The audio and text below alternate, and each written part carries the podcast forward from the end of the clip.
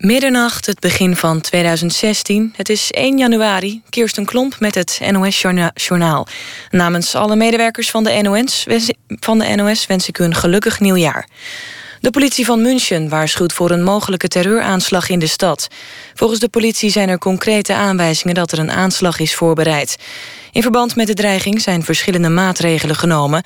Het treinverkeer is stilgelegd en twee grote stations in München zijn ontruimd. Ook roept de politie mensen op om treinstations en andere drukke plekken in de stad te mijden. Toen de vuurwerkshow in Brussel werd geannuleerd... verklaarde de politie in München nog dat er geen verhoogde terreurdreiging was met oudejaar. Er zijn wel veel meer agenten op straat dan andere jaren. Op verschillende plaatsen in Nederland hebben mensen zich verzameld voor het aftellen tot middernacht en de vuurwerkshows. Het nationale aftelmoment was zojuist in Amsterdam bij het Scheepvaartmuseum. Dat staat in het teken van Europa, omdat het Nederlandse voorzitterschap van de EU over een paar dagen begint. Het grootste vuurwerk is bij de Erasmusbrug in Rotterdam. Daar wordt ongeveer 4000 kilo afgestoken. In veel andere plaatsen, waaronder Hilversum, worden vuurwerkshows georganiseerd... in de hoop overlast in woonwijken terug te dringen. En rond deze tijd gaat er voor meer geld de lucht in dan vorig jaar. Volgens de brancheorganisatie is er voor ongeveer 65 miljoen euro verkocht. 2 miljoen meer dan in 2014.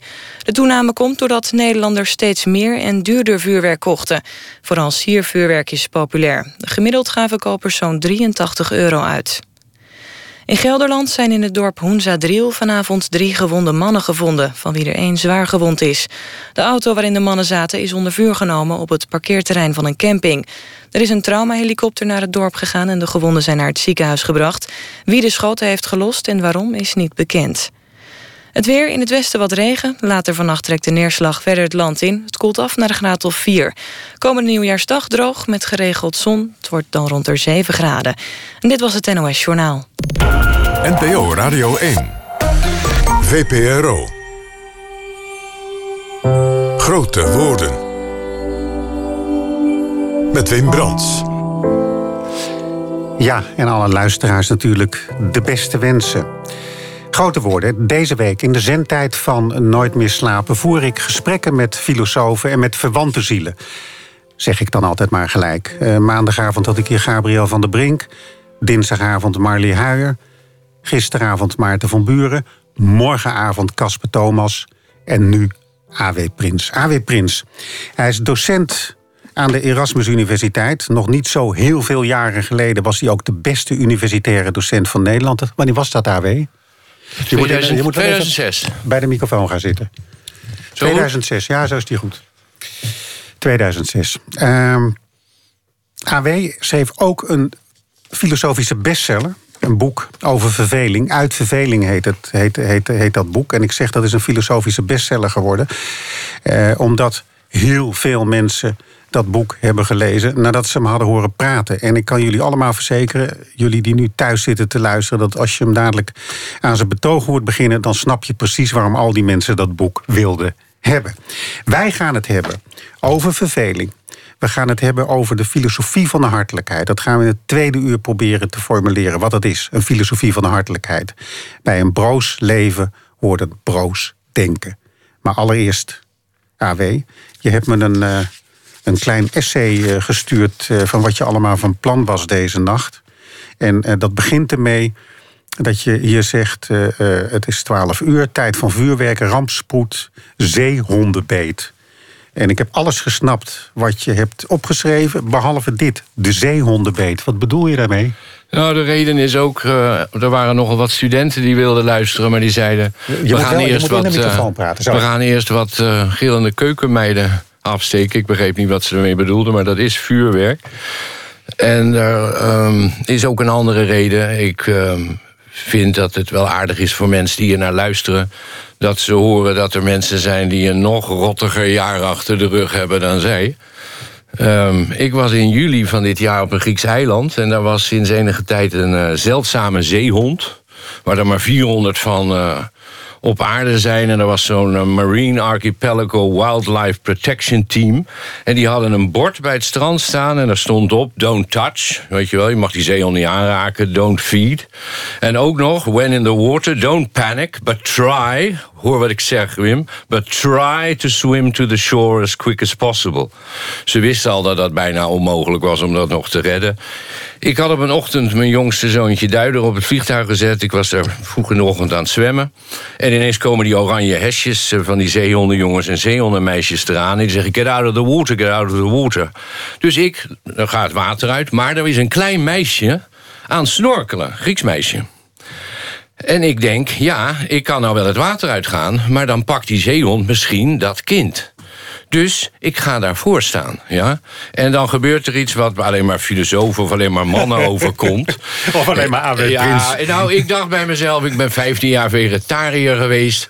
Ik ben filosoof, hier gaat iets moois gebeuren. Die zeehond, die ziet mij, die begrijpt mij. Daar komt synergie, daar komt symbiose. Jammer dat er niemand is met een camera. Dit wordt mooi. Nou, ja, dat laat zich raden. Wat er gebeurde was dat die twee meter uh, drijfnatte pitbull... me gewoon greep, de zee insleurde, een bloedbad. Ja, je wil het niet weten. Meisje is gered, ja, ik ben een lokale held.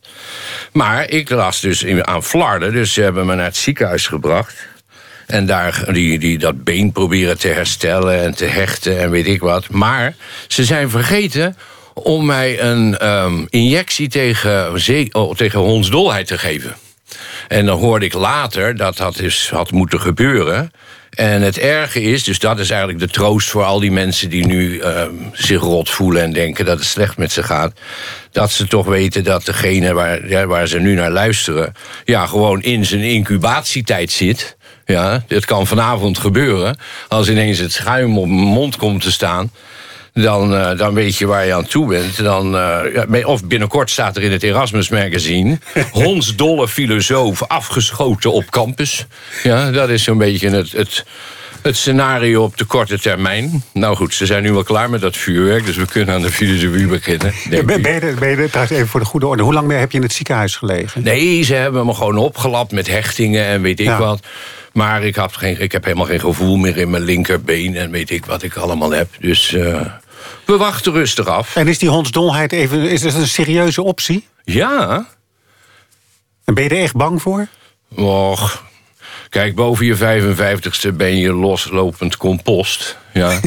dus uh, ik wil er ook geen drama van maken. Oude mensen, gaan mensen, steeds meer mensen krijgen een hekel aan oude mensen. Dus dat ga ik allemaal niet meemaken. Dus ik maak er niet een te groot drama van. En wie, weet valt het wel mee. Bovendien, ja, er zullen mensen genoeg zijn die mij goed kennen... die zeggen, nou, hondsdol was die altijd al, dus... Uh, ik weet niet of het echt zoveel gaat veranderen. Nee, we blijven hopen. Ik spreek veel artsen en die zeggen allemaal... dat ze bij mij geen niet-pluisgevoel hebben. Dus daar klamp ik me aan vast. Dus ze hebben wat bij jou een niet... Ja, een arts heeft een, een niet-pluisgevoel. Dat hebben ze dus niet. Dus dat is een goed teken. Ja, ja, Maak je geen zorgen, dat, dat schuim dat komt niet voor twee uur op mijn mond. Jij maakt je gewoon zorgen om je uitzending. Ik nee, ik maak mij maar geen zorgen. kom, kom, kom. Dit is het, prachtig, het mooiste begin van, van, van, de hele week, AW. Komt dit allemaal is, goed. Is, er is nog geen filosoof hier geweest die over een zeehond begon. Ik ben over, voor de goede orde, dat wil ik dan even gezegd hebben... want dat weet jij niet. In het Amstelpark in Amsterdam... dat is een klein parkje, daar heeft heel erg lang een zeeleeuw gelegen. Die lag daar gewoon, dat mocht dan, dat mag nu niet meer toen. En die heb ik proberen te aaien. Ik ben net ontsnapt, want hij kwam razendsnel met zijn kop naar me toe om het te bijten. Dus we, we zijn. Wat hebben wij veel gemeen? We hebben echt heel veel gemeen. Dit gaat Alleen ik word gebeten en jij niet. Maar nee. en daar is ook een verklaring voor. Maar die gaan, we, die gaan we ook nog wel vinden. Verveling, uitverveling. Dat boek dat verscheen, ik zei het al. Uh, ik, heb, ik heb je toen gesproken, 2007 was dat. Ik heb je toen op televisie ook, uh, ook, ook uh, gesproken daarover. Laten we eens heel simpel beginnen. Want wat is verveling? Um, als je me de, met permissie wil ik graag even een kort intermezzo geven. Ik ga er zo op, in. Omdat je gisteravond iets zei over filosofie is... Uh, geen, per definitie geen academische discipline. Ja, ik ben heel kort. En wat ik nee, maar dan moet ik even uitleggen. Uh, fantastisch dat je dit doet, maar dan moet ik even uitleggen in wat voor context dat gebeurde. Want de mensen die nu luisteren, die hebben misschien gisteravond, gisternacht niet geluisterd. Is goed. Er was Maarten van Buren die daar zat. En die is geen filosoof. Dat is de enige in de hele week die, die, die geen filosofie heeft gestudeerd. Maar hij heeft wel met een filosoof een boek gemaakt. En uh, ik, ik, ik haalde jou aan en ik zei: ja, kijk, uh, filosofie uh, moet je niet in een, hoef je niet in een academische context te, te, te bedrijven. Dat is niet een academie enzovoorts. En toen haalde ik jou aan, want jij zou dat gezegd hebben. Maar dat ik krijg nu waarschijnlijk op mijn kop.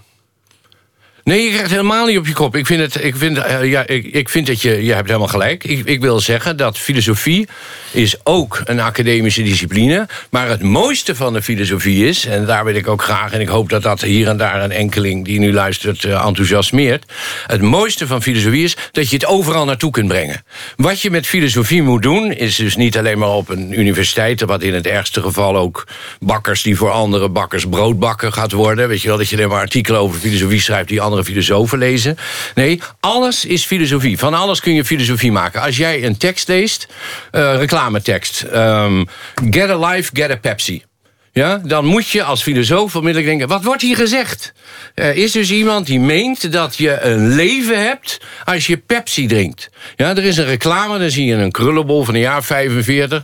en dat is van begrafenisonderneming. En die zeggen, mijn begrafenis wordt uniek. Zie je die jongens een beetje half vrolijk kijken... want hij gaat natuurlijk dood, maar uh, nog niet. En die moet dan een abonnement nemen... Want als hij dat doet, dan krijgt hij uh, een hele dure begrafenis... waarbij dus niet ome Cor knock knock knocking on heaven's door zit te spelen... op een valse Gibson. Maar dan komen er allemaal foto's op het scherm... en zijn hele jeugd vliegt aan hem voorbij. En hij zegt dus, mijn begrafenis wordt uniek. En een filosoof zegt dan... ja, jouw begrafenis wordt inderdaad uniek... omdat jij de enige van het hele gezelschap bent... die morsdood in het midden ligt. Ja, een filosoof is alert. Als minister Balkenende zegt... we moeten weer normen en waarden uh, installeren. Wat helemaal een grote mislukking is geworden.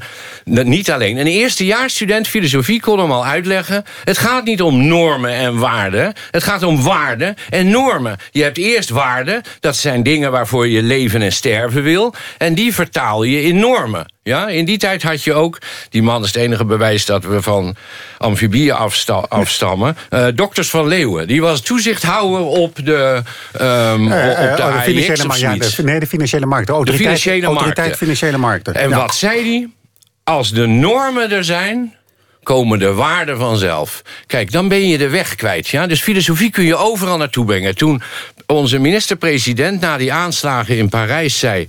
van dit is een aanslag op onze waarden, op onze levensstijl. En toen zei hij onmiddellijk daarna, ik citeer hem echt hoor... ik belazer niemand, zei hij meteen daarna... dus aanslag op onze waarden, op onze levensstijl... op een terrasje zitten naar een concert gaan. Ja, nou ga ik niet beweren dat je mensen die naar een concert gaan... of naar, op een terras zitten, dat daar iets mis mee is. Maar godverdomme, als je het hebt over onze waarden... en je kunt niet veel meer dan dat melden... dat is ongelooflijk treurig hè, wanneer wij het over waarden hebben... en we kunnen niet veel meer noemen dan dat. Weet je wel, dat is net als in het vluchtelingendebat... dan zeggen ze nu allemaal van ja, we willen hier wel mensen opvangen... maar geen gelukzoekers. Wat zijn wij dan verdomme met z'n allen? We zijn allemaal gelukszoekers en daar zou er niet eentje bij passen. Dus net zo mooi als zo'n zo'n groep ouders met, met kinderen... die dan op tv komen, er wordt een pedofiel in een buurt geplaatst. Ja? En dan staan die ouders daar en die worden geïnterviewd en die zegt, zegt zo'n vader... zijn kinderen staan naast hem, hè. Als die kankerkolerenleier hier in de buurt komt... dan trek ik zijn kloten eraf, ik hak zijn kop eraf... Met zijn kinderen erbij, hè? dan vraag ik me af... waar moeten we nou banger voor zijn? Die kinderen dan in het bijzonder. Voor die pedofiel of voor die vader? Weet je wel, waar het om gaat... is dat je filosofie dat je overal filosofie naartoe brengt. Ja, ik maak me nou weer kwaad. Hè, en ik, eh, ik, filosofie van de hartelijkheid. Ik was van de week bij John van Malen, hoofd van de bestuursdienst van de universiteit. En die vroeg me, AW, uh, eh, eh, waar komt die R vandaan, weet je wel? Want ze kennen mij nogal voor mijn hatelijkheid. Weet je wel? Ik loop altijd te verkondigen, wijsbegeerte is de parelkwekerij tussen de visafslagen enzovoort. Ik moet die faculteit natuurlijk redden. Ja, dat doe je zo dus. Uh, maar dus ik probeer, maar waar het om gaat is dat we, dat we iedereen uh, alert maken dat je overal filosofie uh, van kunt maken. Mag ik twee mooie voorbeelden geven? Leuke voorbeelden. Kijk, ik doe een project dat heet Filosofie voor Kinderen. Dat is heel populair op het moment, maar wij doen het op de Erasmus Universiteit ook. En dan komen dus allemaal kinderen van lagere scholen. En dan ga ik een denkexperiment met ze doen. En dit heeft, hangt helemaal samen met waar ik naartoe wil. Um, dat ze moeten leren loskloppend te denken. En dan vertel ik ze een verhaal. Er was dus een filosoof, die heette Friedrich Nietzsche... en die had een snor uh, waar je een, soep, een stoep mee kon uh, soppen. En die schreef op allemaal bladzijden korte zinnetjes. En op het ene bladzijde schreef hij... de mens is het ziekste dier. En een paar bladzijden verder schreef hij... de mens is het gezondste dier. En dan kun je zeggen, nou, die man is niet in orde. Die klopt niet, want hij zegt A en ja, niet A kunnen niet tegelijkertijd waar zijn. Weet je wel, die kinderen moeten worden allemaal in onze waan of verstand van de dag opgevoed. En dan moeten ze samen gaan zoeken waarom wij het ziekste dier zijn, het zwakste dier. Ja, we hebben geen vleugels, geen klauwen, geen scherpe tanden, we kunnen niet hard lopen. Er is van alles mis met ons zwakste dier. Maar we zijn tegelijkertijd het sterkste dier. Wij kunnen overal overleven, we kunnen van alles doen. En die kleine kinderen die leren dus in zo'n klein experiment dat je anders kunt denken. Dat je dat A en niet A niet altijd uh, niet te, uh, wel degelijk tegelijkertijd waar kunnen zijn. Een ander project wat we hebben gedaan is filosofie achter de tralies. Filosofie voor gevangenen. Dat was zo'n leuk project. Joh. Daar kwam ik een keer en dat is zwaar, zwaar waar, bewaard. Welke gevangenis? Uh, PI Krimpen. Prachtig project. En de directeur van alle gevangenissen wilde het eigenlijk doorzetten. Daar zal ik straks ook zeggen waarom. Maar dat is wegbezuinigd. Um, ik stond een keer met, eh, met twaalf van die uh, ja, gevangenen voor een deur, maar die was op slot. Hè? Dus ik zeg tegen de een van die keren... Ja, jullie gaan me toch niet vertellen dat jullie die deur niet open kunnen krijgen? Vonden ze helemaal niet leuk. Vonden ze helemaal niet leuk. Ik dacht dat het wel een leuk geintje was. Maar wat was het leuke van filosofie voor gevangenen? Kijk, als een psycholoog komt met zo'n groepje... die hebben natuurlijk... Dit waren zwaar gestraft. Die hebben echt flinke... Echt uh, zware misdaden gepleegd. Als een psycholoog met ze komt praten, dan denken ze... ja, die komt in mijn ziel kijken en die komt kijken wat voor type ik ben... en wat er met me mis is. Maar wat je met filosofie doet, is iets in het midden leggen. Ik heb daar, zo, het, het, klinkt moeilijk, maar het is helemaal niet... Heideggers begrip over de eigenlijke tijdelijkheid voorgelegd. Die is heel simpel. Je kunt op twee manieren over de tijd denken, over je levenstijd mooie uitdrukking van uh, Remco Kampert was dat in Buitenhof wat hij oplas. Hè? Tijd is, duurt, duurt een mensenleven. Ja. Godverdikke, was dat mooi. Heeft hij helemaal gelijk in. Ja. Hier komt het op aan. Wat is tijd? Verleden, heden, toekomst. Dus verleden is wat achter je ligt. Gedane zaken nemen geen keer. Dat is voor deze mensen heel belangrijk. Hè? Want die hebben iets vreselijks gedaan. Gedane zaken nemen geen keer. Je hebt het heden, nou, daar zal je gewoon op je klok kijken. En je hebt de toekomst, nou ja, we zien wel. Dat is over hoeveel jaar je vrijkomt. Maar de eigenlijke tijdelijkheid is dat je beseft dat je verleden niet achter je ligt, maar voor je ligt. De, je verleden zul je voortdurend opnieuw kunnen duiden, voornieuw, opnieuw interpreteren, opnieuw over nadenken. En je kunt zeggen: Ja, ik ben een misdadiger geworden omdat mijn vader me verwaarloosde, mijn vader me sloeg. Maar dan maak je gedane zaken nemen geen keer. Je kunt ook tot de tot het inzicht komen. Ik wil niet zeggen dat dat een beter inzicht is, een ander inzicht. Dat is de bewegelijkheid van de tijdelijkheid. Dat je zegt, ja, daar kan ik me nou wel op vastzetten. Maar zo blijf ik alleen maar blijven klagen en mezelf als slachtoffer zien. Ik kan ook op een andere manier erover denken. Het gaat gewoon om loskloppen denken. Dat je je verleden losklopt. Dat je niet meer denkt, oh zo is het geweest, dat ligt vast, dat zal nooit meer veranderen. En zo kun je dus in een situatie als gevangene, als een gevangenis, kun je filosofie brengen. En het viel echt op dat ze allemaal op hun eigen manier dat verleden anders probeerden te doordenken. Ja, dat is een feest om mee te maken. dat is wat ik tegen Marley Huijen zei dinsdagavond, eh, eh, toen we het over tijd hadden. Ja. In, een boek van Frans van Hasselt, correspondent in Griekenland. We komen toch weer even in Griekenland. Schrijft hij dat de Grieken die beschouwen, het, die, die, die, die, die, die hebben het verleden voor zich liggen en de toekomst achter zich. Dat, klinkt, dat, dat, dat klopt dan toch? Ja, ja, als je dit niet beelden, je toekomst achter je. Ik weet niet hoe je de toekomst achter je kunt hebben liggen. Maar dat kan wel zijn dat je in de toekomst altijd zult merken. dat alles wat jij denkt dat je opnieuw, dat je nieuw doet. en dat jouw vrije wil was. dat het op allerlei manieren voorgesorteerd was. en voor, voor, voor verdisconteerd was in je verleden. In ieder geval, als je maar bewegelijk denkt. daar gaat het vanavond, vannacht over. Ja. ja. dat we je bewegelijk leren denken. En dat is, ja, ik durf het bijna niet te zeggen. het is nogal een ordinaire uitdrukking. maar ik hecht eraan wij moesten ooit een folder maken voor de faculteit. Uh, alle faculteiten moesten een folder hebben met wat ze daar deden. Dus bij uh, geneeskunde was het patiënt prominent of wij snijden uh, beter of weet ik wat. En ik dacht, weet je wat, wij nemen... We dachten bij wijsbegeerte perspectief. En toen dacht ik, weet je wat, nee, alleen neuken is leuker. Ja? Dat leek me zo'n aardige. En ik, maar wij waren, liepen tegen die tijd allemaal tegen de vijftig. Dus er is geen mens die dat gelooft. En wij zijn blij als we s'avonds de trap opkomen. Maar het beeld is schitterend. Weet je, het is echt, filosofie is zo verdomde leuk. Ja, want het is helemaal niet abstract en wereldvreemd en raar denken. waar, waarom ben jij het eigenlijk gaan studeren? Nou, ik ben, um, toen ik jong was... Nu spreek ik van net na de trekschuit. Ik was op de middelbare school en ik liep naar de schooldecaan. Ik zeg, ik wil filosofie studeren. En, daar, en ik wil s'avonds naar de kunstacademie. En die man die keek me aan of die iemand zag... Ja, filosofie en de kunstacademie. Ja. of die iemand zag die terwijl hij zich aan het ophangen was... voor de zekerheid ook nog door zijn hoofd schoot. Ja, dat was de tijd. Marley doet er wel zo vlot over... van dat filosofie is zo populair in Nederland... en er is zoveel publieksfilosofie. Maar in die tijd, het was, filosofie studeren... was een enkele reis kartonnen doos achter Centraal Station. Weet je wel, ik was, ah, weet je, was verloren. En dan ook nog naar de kunstacademie. Ja, wat nu de Willem de Koning is. Ik heb het daar geweldig gehad, maar ik was te conceptueel. In die tijd was dat controversieel. Daarna kwam je niet eens meer op als je conceptueel was. Maar ik heb een iemand als George Belzer, die ik enorm waardeerde... die zei, ja, jij, jij, maakt, geen, jij maakt geen werk. Jij, jij bent vorm aan het geven aan ideeën. Dus dat ik, ik was te veel filosoof om kunstenaar te worden. En daarnaast ben ik in een uh, nachtwaker geworden in een psychiatrische inrichting, de Sint-Bavo. Dat heeft me heel veel goed gedaan. Mooie plek, oh, daar had je mooie dingen. Na het eten gingen ze ineens een kunstgebit uitwisselen. Ik denk, wat gaan we nou krijgen? Weet je wel, eerste avond dat ik daar was. Ja, we willen kijken wie de grootste bek heeft. Dat kun je niet verzinnen. Dat kun je niet verzinnen. Ja, dat was een prachtige tijd, joh. En ik ben toen het leerboek der psychiatrie ook gaan lezen. Ik heb een bijvak gedaan, psychiatrie. Het leerboek der psychiatrie van Kraus. En weet je wat me opviel? Dat is ook een voorbereiding op maat of waar we het over gaan hebben.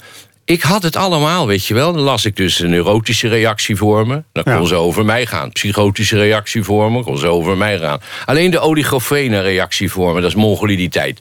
Daar had ik nog wel mijn twijfels of dat over mij ging. maar als ik nou op mijn leven terugblik, moet ik zeggen... dat ik daar toch ook wel mijn portie van heb uh, weten te realiseren. Dus ik ben, ja, ik, ik, ik, ze hebben, ik heb me laten testen. Ik wist niet wat ik wilde gaan studeren.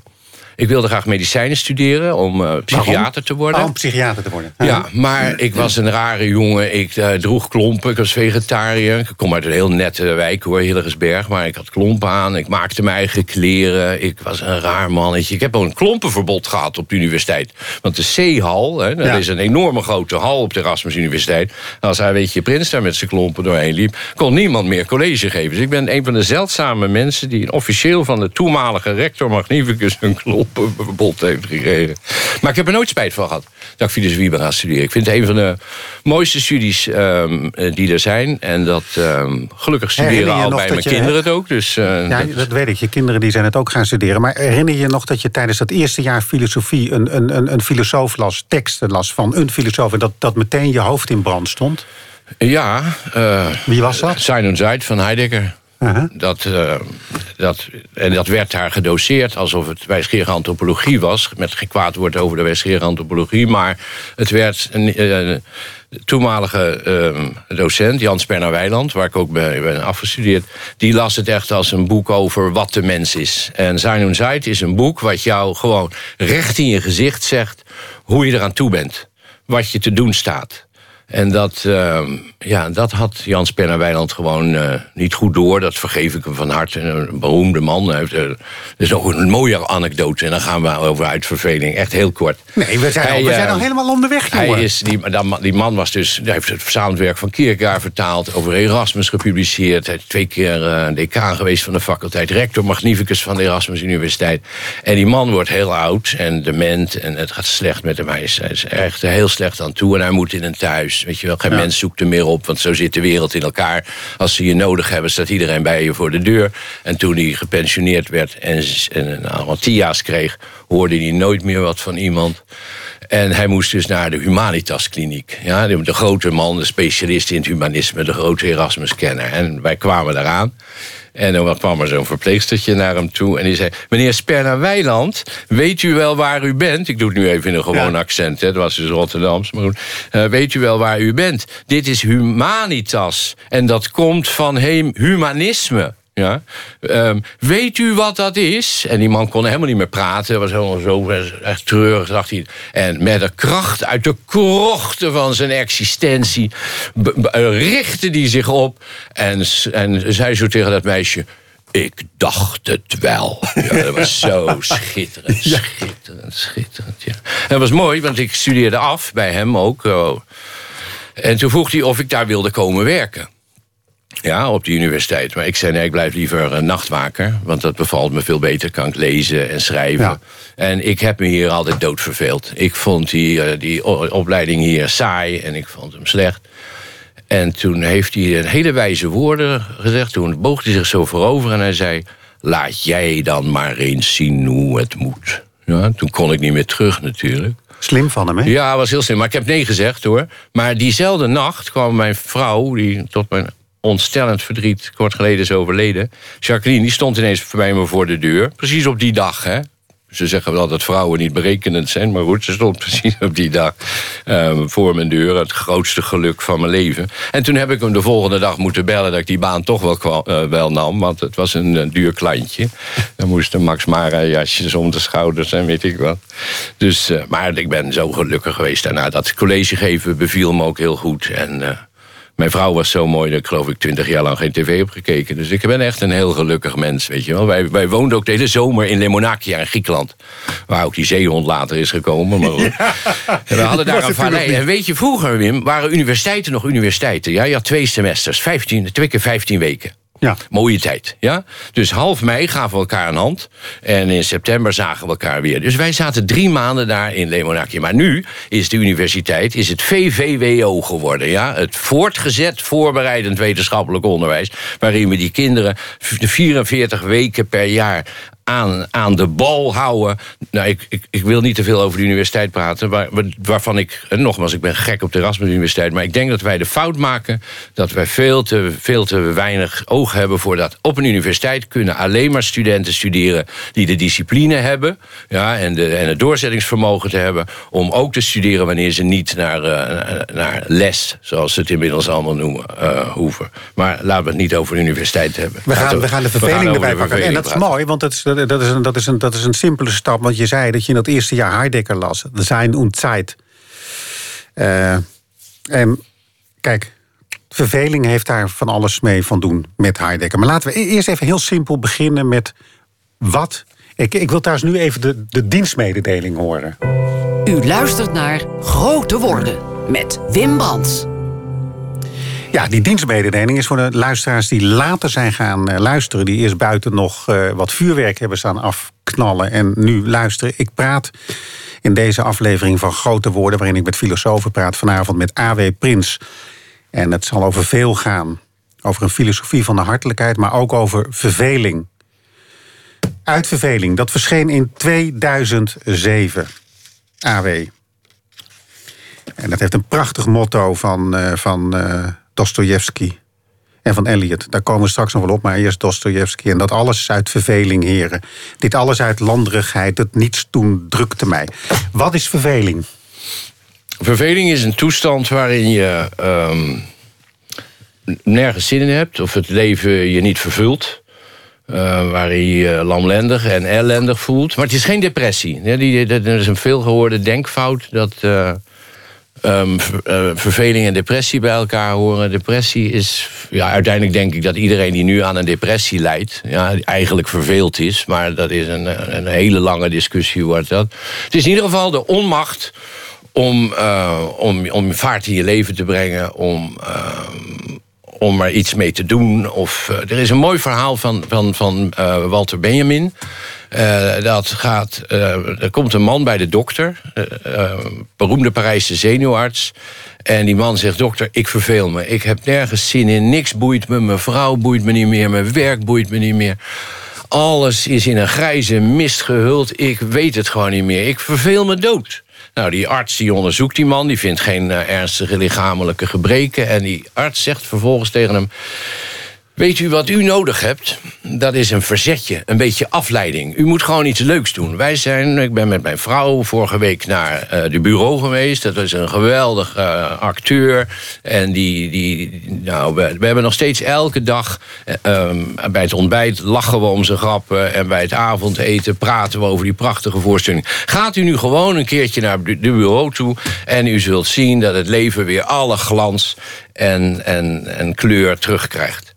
Waarop de arme patiënt antwoordt: Ach, dokter, ik ben de bureau.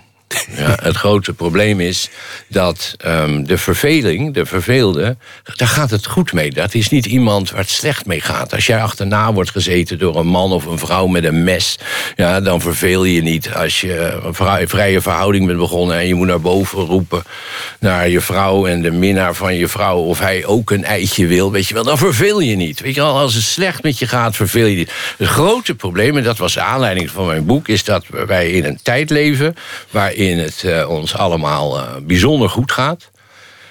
En dat we ons toch uh, dat we ons vervelen. Dat, we, dat, hè, dat er zoveel mensen depressief zijn. Dat is klachten hebben dat ze hun leven niet vervuld vinden. Dat vind ik een hele hele gênante vertoning. Vind ik ook een pijnlijke vertoning. Omdat je je af kunt vragen dat wij zijn met ontwikkelingshulp bezig. En we vinden dat iedereen uh, een bepaald welvaartsniveau moet hebben. Maar ja, als nou ons, het, noodlot van de ontwikkelingshulp is... ieder mens een dikke pens. En dat hij vervolgens verveelt... Um, in uh, zevenkamp tochten uh, een beetje voor zich uit zit te staren... dan hebben we een probleem.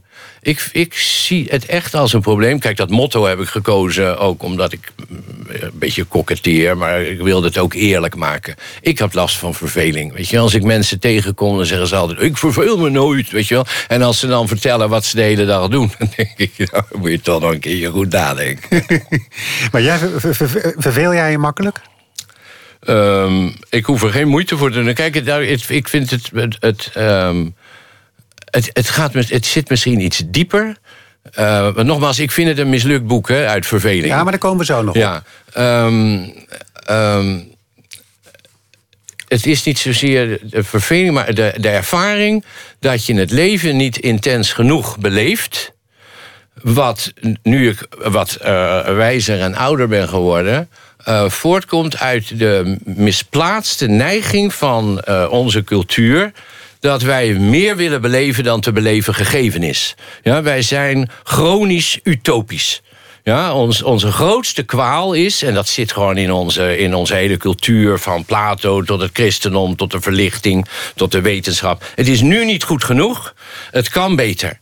Wij willen altijd, hè, ik ga vanavond uh, voorleggen, vannacht. Ja. Hè, het kan niet beter, is een uitdrukking die mensen willen zeggen, menen ze nooit, maar het kan niet beter. Nou, dat wil ik nu als troostrijke gedachte gaan verdedigen. Het kan inderdaad niet beter. Dat wil zeggen, wij moeten niet denken dat we uh, van een situatie waarin we uh, ontevreden zijn, naar een situatie ooit zullen komen waarin we wel tevreden zijn. Wat wij moeten leren is de situatie waarin we ons bevinden, gewoon de, de, de alledaagsheid, om die werkelijk te beamen, om die te omarmen en niet in te wisselen voor een of ander utopisch of atopisch. Hè, want we zijn alleen maar aan het zeppen. Hè. Josse Mul heeft daar de prachtige term de homo sapiens voor verzonnen. Ik wou dat ik hem had verzonnen. Ja, wij zijn alleen maar, wij springen alleen maar van het ene naar het andere. En, en niets vervult ons. En dat is een neiging, hè, dat utopisch-atopische moment in onze cultuur waarvan ik denk dat moet wat minder. Ja, ik bedoel dat niet uh, kritisch in de zin van het fout. Maar eh, daar worden, we, um, daar worden we niet gelukkig van. Maar nog even over uitverveling. Je zegt dat was, of dat is, een, een mislukt. Dat is een, dat is een mislukt boek. Ja, dat is een mislukt, boek. Want het is, het is te utopisch. Ja. Het is een alcoholisch boek. Hè. Alcoholisme is de, ik dronk in die tijd ook veel. Alcoholisme is de meest fatale vorm van utopisch denken. Ja, dat je dus je denkt, nou, als ik wat drink, gaat het beter met me. Maar dat zijn de, de ordinaire vormen van utopisch denken. Maar de fout is die ik gemaakt heb, is dat ik dacht: er is een uitverveling. Er is een eigenlijke alledaagsheid. Ik heb het echt opgeschreven, weet je wel. Ik dacht echt, er bestaat iets, heel romantisch idee, waarin we weer werkelijk met de dingen omgaan. Ja, dan had ik een verhaal ook geschreven over onze verwaarlozing der dingen. Het klopt allemaal wel hoor, de diagnose is haarscherp. Wij verwaarlozen onze relatie met de dingen. Maar geef, leg dat eens uit. Nou, de dingen zijn er voor ons alleen maar om te onderzoeken, of om van te genieten, of om te gebruiken, of om te verbruiken. Ja, zelfs bij recycling, ja, de grootste belediging die je maar aan de dingen kunt doen, terwijl we het allemaal geweldig vinden. De dingen mogen in onze wereld niet eens meer aan hun einde komen. En dan heb ik in dat vijfde hoofdstuk de vraag gesteld: uh, is er een andere relatie met een andere verhouding tot de dingen mogelijk? En daar heb ik de fout gemaakt dat ik daarmee mijn toevlucht heb gezocht bij de kunst. Dat is een, een dom motief in de filosofie dat de kunst ons gaat redden. Ja, ik had. Het, op zich waren het mooie, mooie verhalen. leg eens uit hoe je dat, hoe je dat had uit. nou, de kunst laat ons weer zien dat dingen dingen zijn. Ja, de kunstwerken. Er is een mooi boek van Erhard Kästner, dat heet Afstand der Dingen, Opstand der Dingen, waarin hij zegt: Kijk nou eens naar de schilderijen van Cézanne. Die schildert de Mont Saint-Victoire, maar die schildert die op allerlei manieren, vanuit allerlei perspectieven. Alleen maar om te laten zien dat je helemaal niet in de buurt kon komen van wat die berg werkelijk is. Man Ray, die een, die een jute zak over een naaimachine hangt met Do Not Disturb erop. Duchamp die een pispot in een museum wilde hangen. Gewoon om te laten zien, dit zijn ook dingen. Jullie hangen wel dingen in die musea oh, waar je allemaal heel chic naar zit, zit te gapen. Nee, dit zijn ook dingen. Respecteer ze ook. Jozef Beuys die badewannen maakt. Een, badje wat hij gevonden heeft bij een vuilnisbak... waar allemaal verroeste gaten in zitten. dat is niet meer te gebruiken. En dat, eh, eh, dat exposeert hij in een museum. En dan heeft hij over die gaten... het is echt aandoenlijk hoor, de tranen biggelen over je wangen... heeft hij pleisters geplakt. Weet je wel, je kunt er geen kind meer, kind meer in banen. Maar je kunt wel het neerzetten met pleisters erop. Laten zien dat de dingen beschadigd zijn. Dat de dingen er zijn. Dat we de concrete oneindigheid... Cornelis Verhoeven heeft er mooi over geschreven... van de dingen weer gaan onderkennen. Maar dan moest de kunst ons redden. En dat, daar heb ik de pest over in. Weet je wel? Want weet je wel, voor je het weet... ga je het ook nog over levenskunst hebben. Yes. dan krijg je, dat is, dat is. Nou, Maarten van Buren en Joep Dome hebben daar nog een boek over. Wat is, wat is er mis met levenskunst? Leg dat ook Joep maar Dome, ik heb hem hoog zitten hoor, ik mag hem heel graag. Die heeft een mooi boek geschreven, Filosofie van de Levenskunst. Maar. Daarna heeft hij een boek geschreven, Filosofie, Kunst van het ouder worden. Binnenkort komt er een boek dat heet, de, als hij Alzheimer krijgt, hè, De Kunst van het Vergeten. En als hij bijna dood is, komt waarschijnlijk het boek De Kunst van het Reïncarneren. Weet je overigens dat ik in reïncarnatie geloof? Ja, echt waar? Ja, waar, weet je waarom? waarom? Elk kind wat geboren wordt, huilt. En weet je waarom dat het bewijs van reïncarnatie is? Dat kind huilt omdat ze bij zichzelf denkt... Mijn hemel, bij welke Henk en Ingrid word ik nu weer in een luier gehesen? Ja, weer een rondje om de kerk, de school of de mos moskee. Ja, dat is de reden waarom baby's huilen. Dat is de enige reden waarom ik in de reïncarnatie geloof. Maar goed, maar even de levenskunst. Joep Dome heeft een prachtig... de fout in het project van levenskunst is... dat je denkt dat je jezelf een mooi leven kunt bezorgen. Dat staat letterlijk in al die boeken. Jezelf een mooi leven bezorgen. Dus het is een techniek, het is een strategie... om je om jezelf een mooi leven... Zoals ik net al zei, het kan niet beter. Ja, we moeten niet denken dat het beter gaat. Het beter met ons kan. Je moet ook nog, nu wordt het helemaal erg... van je leven een kunstwerk maken. Ja. ja er zijn mensen die dat gewoon met een uitgestreken smoel... droge ogen, zo dus beweren... je moet van je leven een kunstwerk maken. Kijk, het mooie van dat project is natuurlijk... dat een kunstenaar is zorgvuldig, is toegewijd met, op zijn materie... die zuinig, die, dat, dat is mooi, dat is prima. Maar wat is een kunstwerk... Een kunstwerk is iets wat, waarvan je, waar je graag naar kijkt, wat fascinerend is om naar te kijken. Ja, wat zijn we dan aan het doen? Als ik dus van mijn leven een kunstwerk maak... ben ik dan iets aan het doen waardoor andere mensen gaan zeggen... nou, nou, wat heb jij een mooi leven, wat heb jij een bijzonder leven. En voor je het weet zit je selfies te maken... en dan ga je, als je uit eten bent, je eigen eten fotograferen... en dat nog opzoeken, nou, opsturen. Het gebeurde me laatst, hè. Iedereen gaat dan foto's maken van alles wat hij doet. Waar gebeurde je dat? Dus eh, in een restaurant. En dat, dan, dat cyclopische bestaan, weet je wel. Iedereen loopt achter zo'n zo'n zo'n zo'n camera aan. Het zijn allemaal cyclopen geworden. En in onze tijd had je natuurlijk nog niet digitale fotografie. Dan moest je altijd nog wachten voordat die foto's er waren. En ik weet dat ik een keer aan iemand vroeg... hoe was de vakantie? En dat die antwoordde...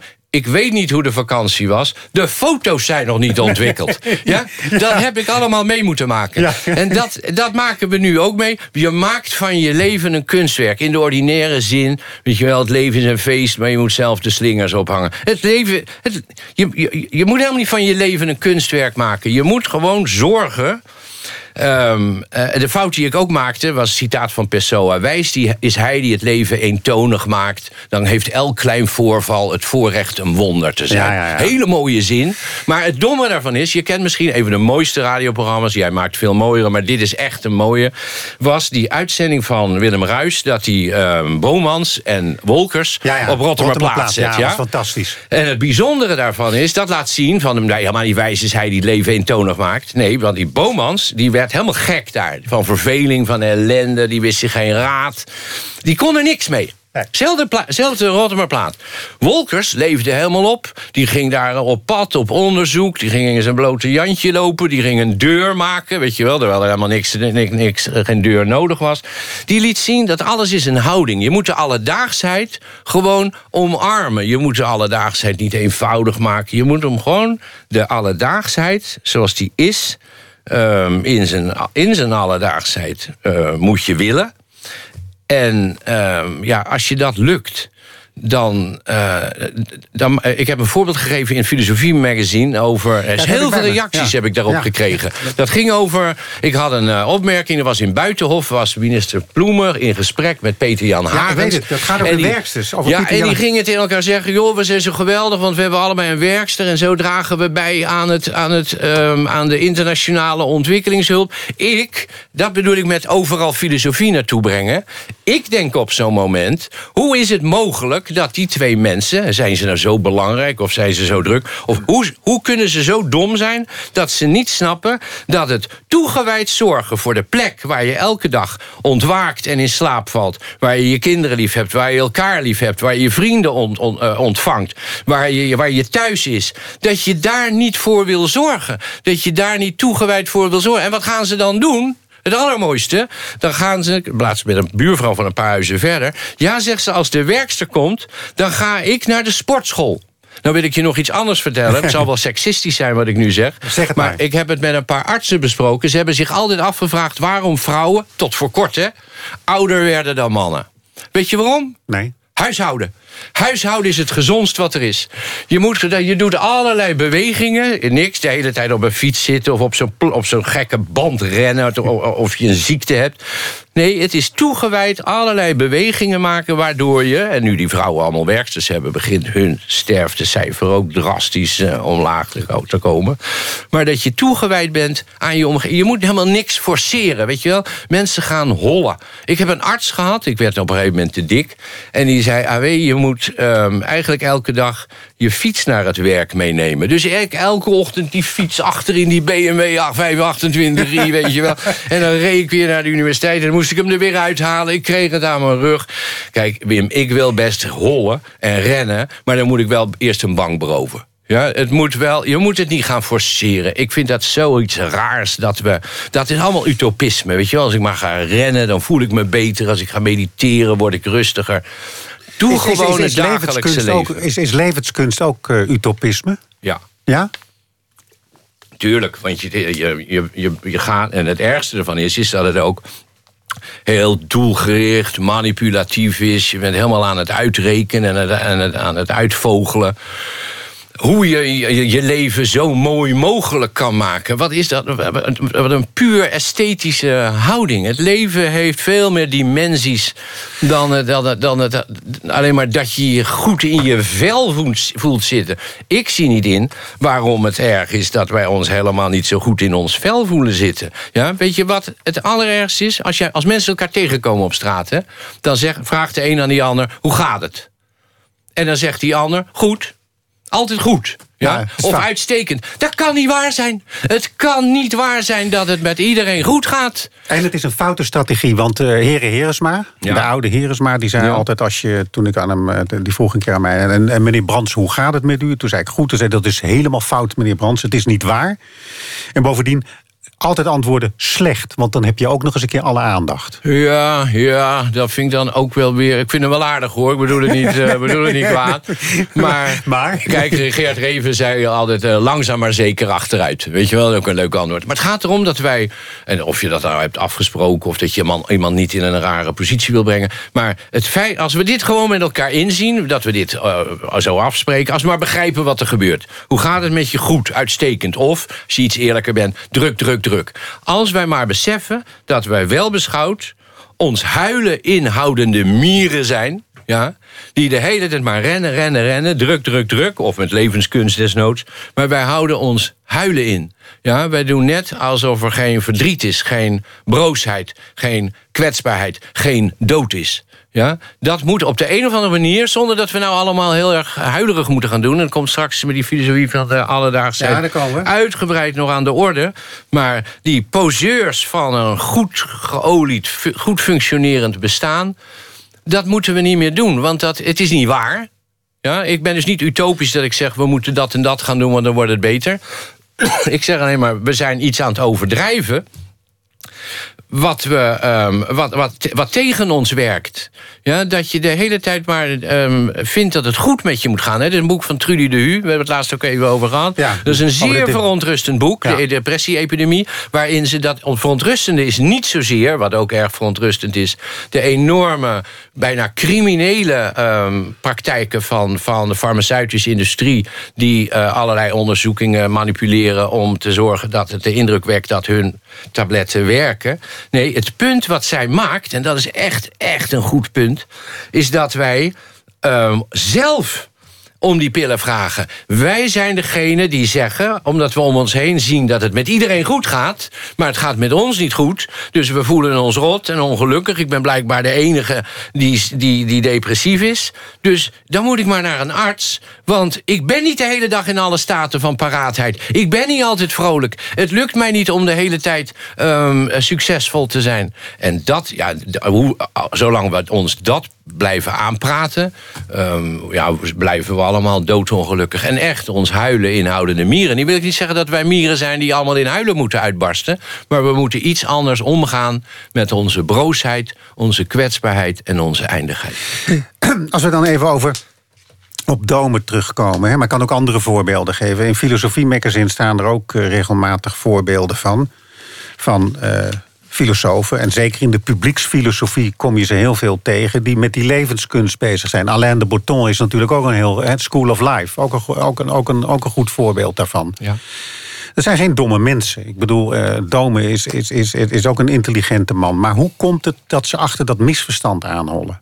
Nou, um, misverstand, misverstand. Het, het, uh, wat nou, mij, we doen het allemaal anders, maar er is iets fout. Wat, wat mij stoort is dat ze het een school maken. Ja? Dus dat er een soort lesprogramma is, een curriculum.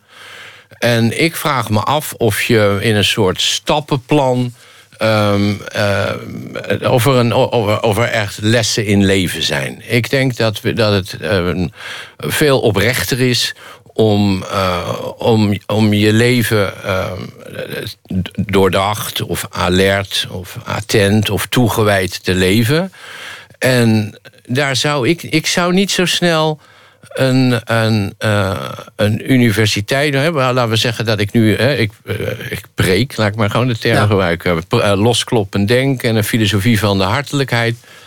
Ik denk niet dat ik daar een, een universiteit. Um, voor zou beginnen. Ik zou er wel een beginnen, een universiteit met, maar daar komen we nog over te spreken, meten is de wereld vergeten. Dat, dat is wel iets. Maar nogmaals, daar zou ik, geen, daar zou ik geen, geen cursus in geven, maar wel inzichten aandragen. Doe het fragmentarischer. Je moet niet.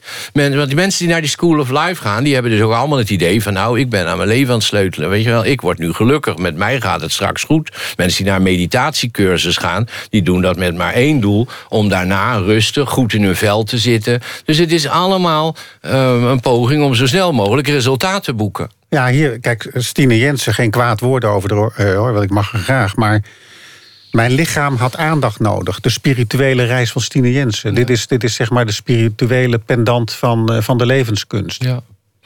ja, ik gun het er. Ja, ik, ik gun het er. Maar ik ga geen spirituele reis maken, met permissie. Want? Nou, dat wordt helemaal niks.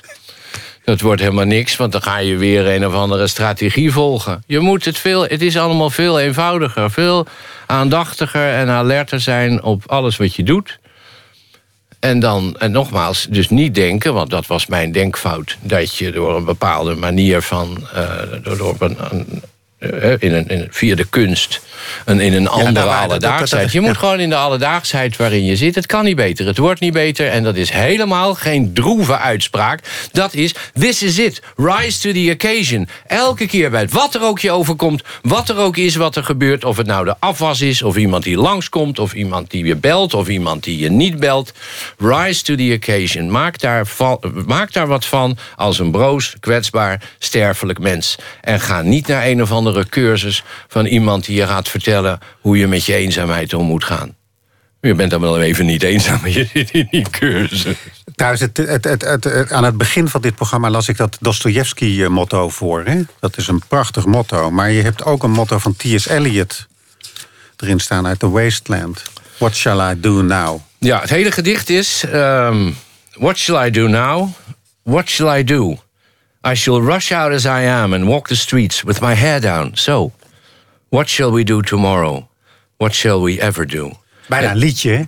Prachtig. en dit is, inmiddels hebben ze, zijn ze erachter gekomen dat dat een verzuchting is van de vrouw van T.S. Eliot. die een verhouding had met Russell. Ja, haal nooit een filosoof in huis. uh, maar, Russell. Uh, maar, maar, de grootheid van een, van, een, van een dichter. en dat geldt ook voor jouw prachtige werk. waar ik er nog op terugkom straks. Um, is dat hij persoonlijke ervaringen zo kan vertolken. dat ze, uh, dat, ja, ja, dat ze, een, dat, dat ze iets hebben wat, ze voor, wat voor iedereen geldt. Wat hier wordt verwoord is onze hedendaagse ervaring. Kijk, waarom je je bed uitkomt, weet je wel? Kan nog net even. We dit eens doen. En er is ook een oefening in loskloppen denken. Wat ik nu doe is heel vrijblijvend. Niet gehinderd door al te veel kennis van zaken. Maar uh, als exercitie is het niet gek. Als, als we nou zeggen, er is iemand die zegt... What shall I do now? What shall I do? I shall rush out as I am and walk the streets with my hair down so. Ja, wat is dat? is gewoon met je haar op een bepaalde manier. En dan ineens vertwijfeld, what shall we do tomorrow? En dan helemaal erg, what shall we ever do? Als we nou in de geschiedenis kijken, dan, ik doe, maar, ik doe maar een gooi. Ik geloof dat wij de geschiedenis helemaal niet zo makkelijk kunnen begrijpen. Want we begrijpen hem altijd door onze ogen. Maar laten we eens kijken dat we een bepaald beeld hebben van uh, hoe, de, hoe de Grieken, uh, waar de Grieken hun bed vooruit kwamen. Ja, de Grieken hebben wij zo'n idee over dat die um, uh, wilden dat hun naam voortleefde in het nageslacht. Ja, gewoon om het lekker ordinair te maken. Niet, luisteren niet alleen maar geletterden. die film Troy, ja, daar zie je Brad Pitt met twee bloedmooie wijven ja, meiden, keurig, um, op een berenvel liggen. Ja, en dan komt er een jochie aan en die zegt... ja, er staat om de hoek een monsterlijke kerel... en die wil je vermoorden, maar als je wint... nou, dan gaat iedereen jouw naam onthouden. Nou, jij en ik zouden zeggen... ik blijf liggen, weet je wel. Maar hij staat op, hij gaat mee... en hij gaat met dat monster vechten en hij wint natuurlijk. Dus je leeft zodat je herinnerd wordt... De Joodse mens, dit heb ik van Hannah Arendt hoor, maar ik vond het heel mooi. Die zegt: de Joodse mens leeft heel anders dan de christelijke mens. De Joodse mens wilde een lang en mooi leven. Ja? Voor de Joden is het volk eeuwig. Niet het individu. De Joodse individu was helemaal niet bezig met leven na de dood. En dan kom ik in de hel en zo. Dat speelt helemaal niet. Dus de Joodse mens wilde een mooi, lang en wel gevuld leven. Nou, dat is iets anders dan die Griek die wilde herinnerd worden door nageslacht. De christen die leeft om God te dienen en in de hemel te komen. Die heeft een heel bepaald, die leeft in een bezield verband. Ik heb het niet over uh, beelden die hier gezaald zijn, die kan ik het ook niet over hebben. Leeft niet in, die, die leeft in een bezield verband, die heeft gevoel... die komt zijn bed uit, ja, omdat hij God wil eren, God wil dienen, in het beste geval.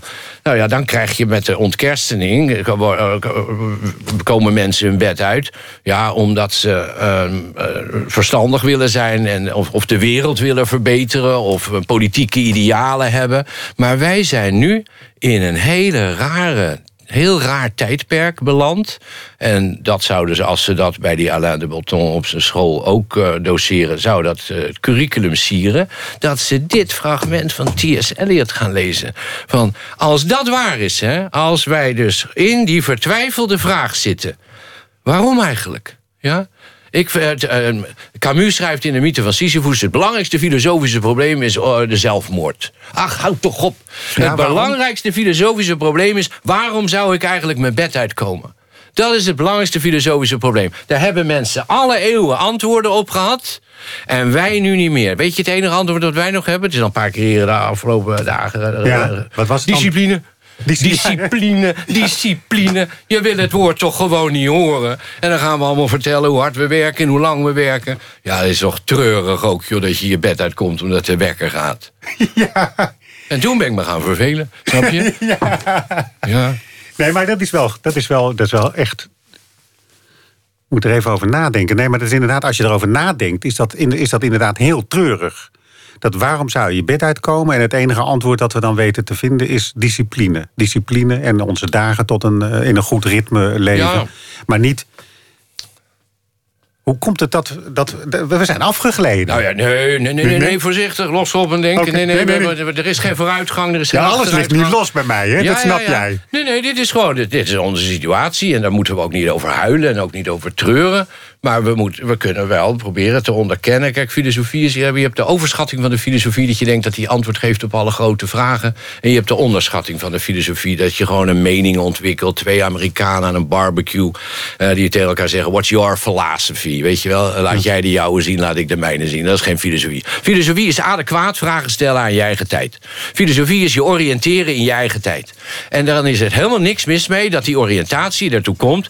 dat je zegt, onze vraag naar het bestaan bestaan, hè, naar de zin van het bestaan. Um, dat is een vraag waar we op dit moment um, ja, geen goed raad mee weten. Maar dat maakt het geen minder spannende tijd. Dat vind ik een hele interessante tijd. Hele... Maar de vraag is wel, waar, en wij gaan straks in het tweede uur natuurlijk gewoon... Uh, gaan we hier... er wel raad mee weten. Ja, ja, ja, ja, ja, ja. Maar de vraag is natuurlijk nu wel even nog even ten overvloede... waarom weten wij ons dan geen raad meer mee? Nou ja, geen raad. We weten ons heel goed raad met onze discipline en onze druktemakerij. En we moeten voortdurend alles aanpakken. En er is, als je naar het nieuws kijkt, de, de ene belangrijke mededeling na de andere. Maar je houdt je, je houdt je aan elkaar vast van verveling. Weet je wel, dat, dan, dan is dit weer belangrijk en dat weer. Maar dan is er een vliegtuig neergestort. Nou, misschien een Nederlander aan boord. En dan zijn we weer helemaal over onze toeren.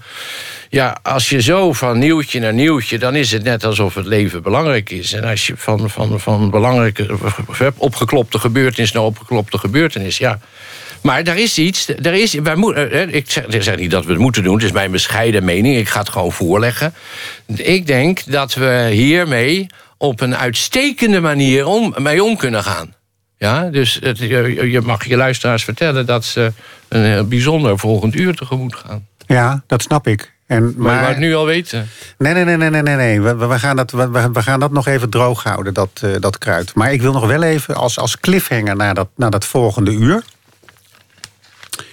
Wat is nou de meest wezenlijke vraag? Nou, dat is er niet één natuurlijk, maar jij mag er één formuleren die in het licht van wat jij in het volgende uur gaat bespreken beantwoord moet worden. Zo, dat zeg ik. Ja, je zegt het mooi. Doe het nog een keer. We hebben daar geen tijd meer voor.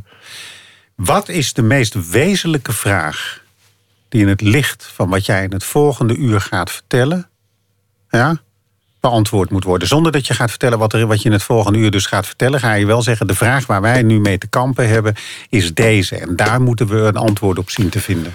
Ja, kunnen we met onze broosheid zo omgaan dat we het niet als een uh, zwakte zien, maar um, als een. Uh, als een onderdeel van ons bestaan en daar uh, hartelijk uh, mee omgaan en niet uh, afwijzend. De broosheid en de kwetsbaarheid in ons bestaan, die we allemaal afwijzen. We willen het niet, we willen niet dood. Weet je wel, we kunnen ons niet eens voorstellen dat we ooit dood zullen gaan.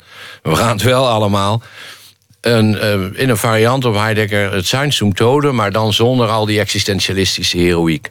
Dus de vraag is: kunnen wij hartelijk worden? Het, weet je wat grappig is? Het is zo'n ongelooflijk eenvoudige vraag. Ja. En toen je hem voor het eerst opschreef, hè? Wat dacht je toen?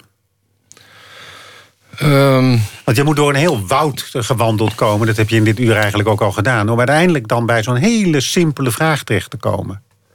Het, het sluimerde al een hele tijd in me dat ik, dat, dat ik hier naartoe moest. En toen mijn vrouw overleed, Jacqueline... Die, uh, die was altijd hartelijk. Ze was ook heel knap, weet je wel. Dat is ook makkelijk om dan hartelijk te zijn. Maar die was altijd hartelijk. Die gunde iedereen alles. En ik doe dit ook een beetje... Be the man she loved. Weet je wel, dat ik... Uh, de hartelijkheid is ook een ode aan haar. Want je, die hatelijkheid die zit er bij mij nog een beetje in. Ga je straks wel merken. Maar hartelijkheid, het is een heel eenvoudig antwoord. Ik had er eerder op moeten komen. Had ik een hoop mensen een hoop ellende bespaard. AW, we gaan het volgende uur eh, verder. Dit is Grote Woorden. En ik eh, praat in grote woorden vanavond met A.W. Prins. Schrijver vanuit Verveling. En daar hebben we het over gehad. En we gaan het in het volgende uur uitgebreid hebben... over een filosofie van de hartelijkheid. En het sleutelwoord of de sleutelzin daarbij is natuurlijk... bij een broos leven hoort een broos denken. Tot over eh, een paar minuten. We springen even over het eerste uur van dit nieuwe jaar heen.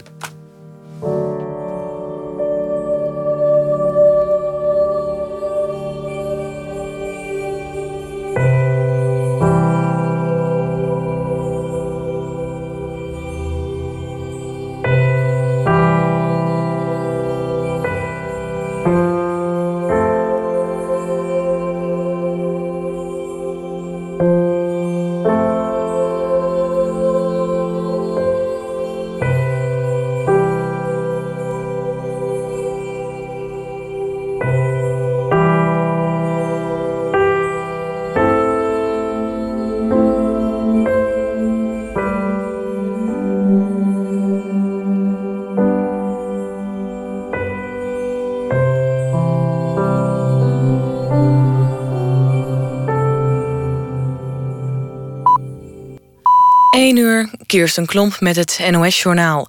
Nederland is 2016 ingegaan. Op veel plekken in het land hebben mensen zich verzameld... voor de viering van het nieuwe jaar.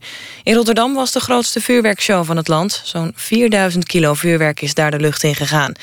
Het nationale aftelmoment was in Amsterdam bij het Scheepvaartmuseum. Dat stond in het teken van Europa... omdat het Nederlandse voorzitterschap van de EU over een paar dagen begint. In veel andere plaatsen werden vuurwerkshows georganiseerd... in de hoop overlast van vuurwerk in woonwijken te beperken. En ook in München hebben honderdduizenden mensen het begin van het nieuwe jaar gevierd. Gisteravond laat kwam de politie in de Duitse stad met de mededeling dat er een acute terroristische dreiging was. Het treinverkeer werd daarom stilgelegd en twee grote stations in München werden ontruimd. Ook riep de politie mensen op om treinstations en andere drukke plekken in de stad te mijden. Het is nog niet duidelijk wat de dreiging precies inhield.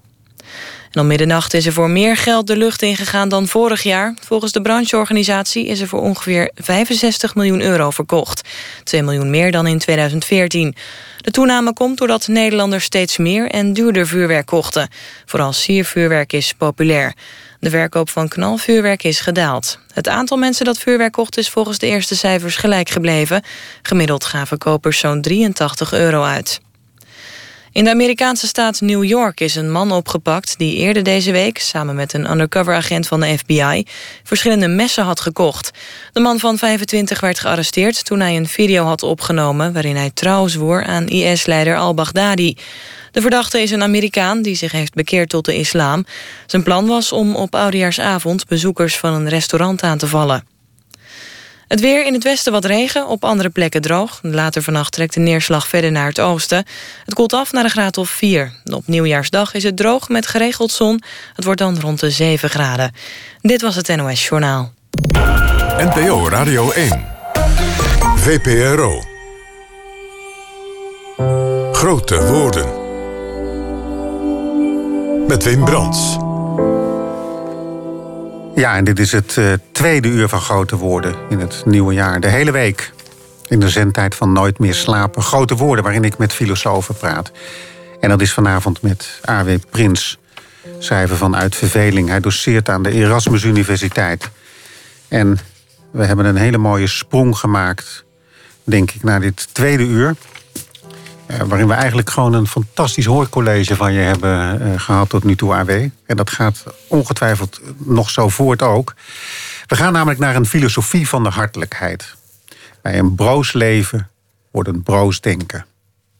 Maar goed, maak je aanzet maar. De filosofie van de hartelijkheid. Ja, daar, oh, daar naartoe op onderweg. Ehm, we zijn nog steeds onderweg. Ja, we moeten onderweg moet ik, Wat ik de stappen maken, die komen ook uh, de ooit uh, uit. In Nuchter ben ik zo schuchter. Daar laat... even, nuchter ben ik zo ja, schuchter? nuchter ben ik zo schuchter. Dat is mijn poging om het ordinair utopische denken aan de kant te zetten. Dus dat je via drank of levenskunst... Dat is, zeg maar, dat je um, je leven um, moeilijk vindt om je leven te leven zoals het komt die kritiek der mijnen vernoemd. Dat is eigenlijk het grote project. En ik uh, heb ook het grote geluk dat mijn kinderverhalen... Ik heb ooit mijn kinderen altijd verhalen verteld. Ik heb nooit een, kinderboek voorgelezen, weet je wel.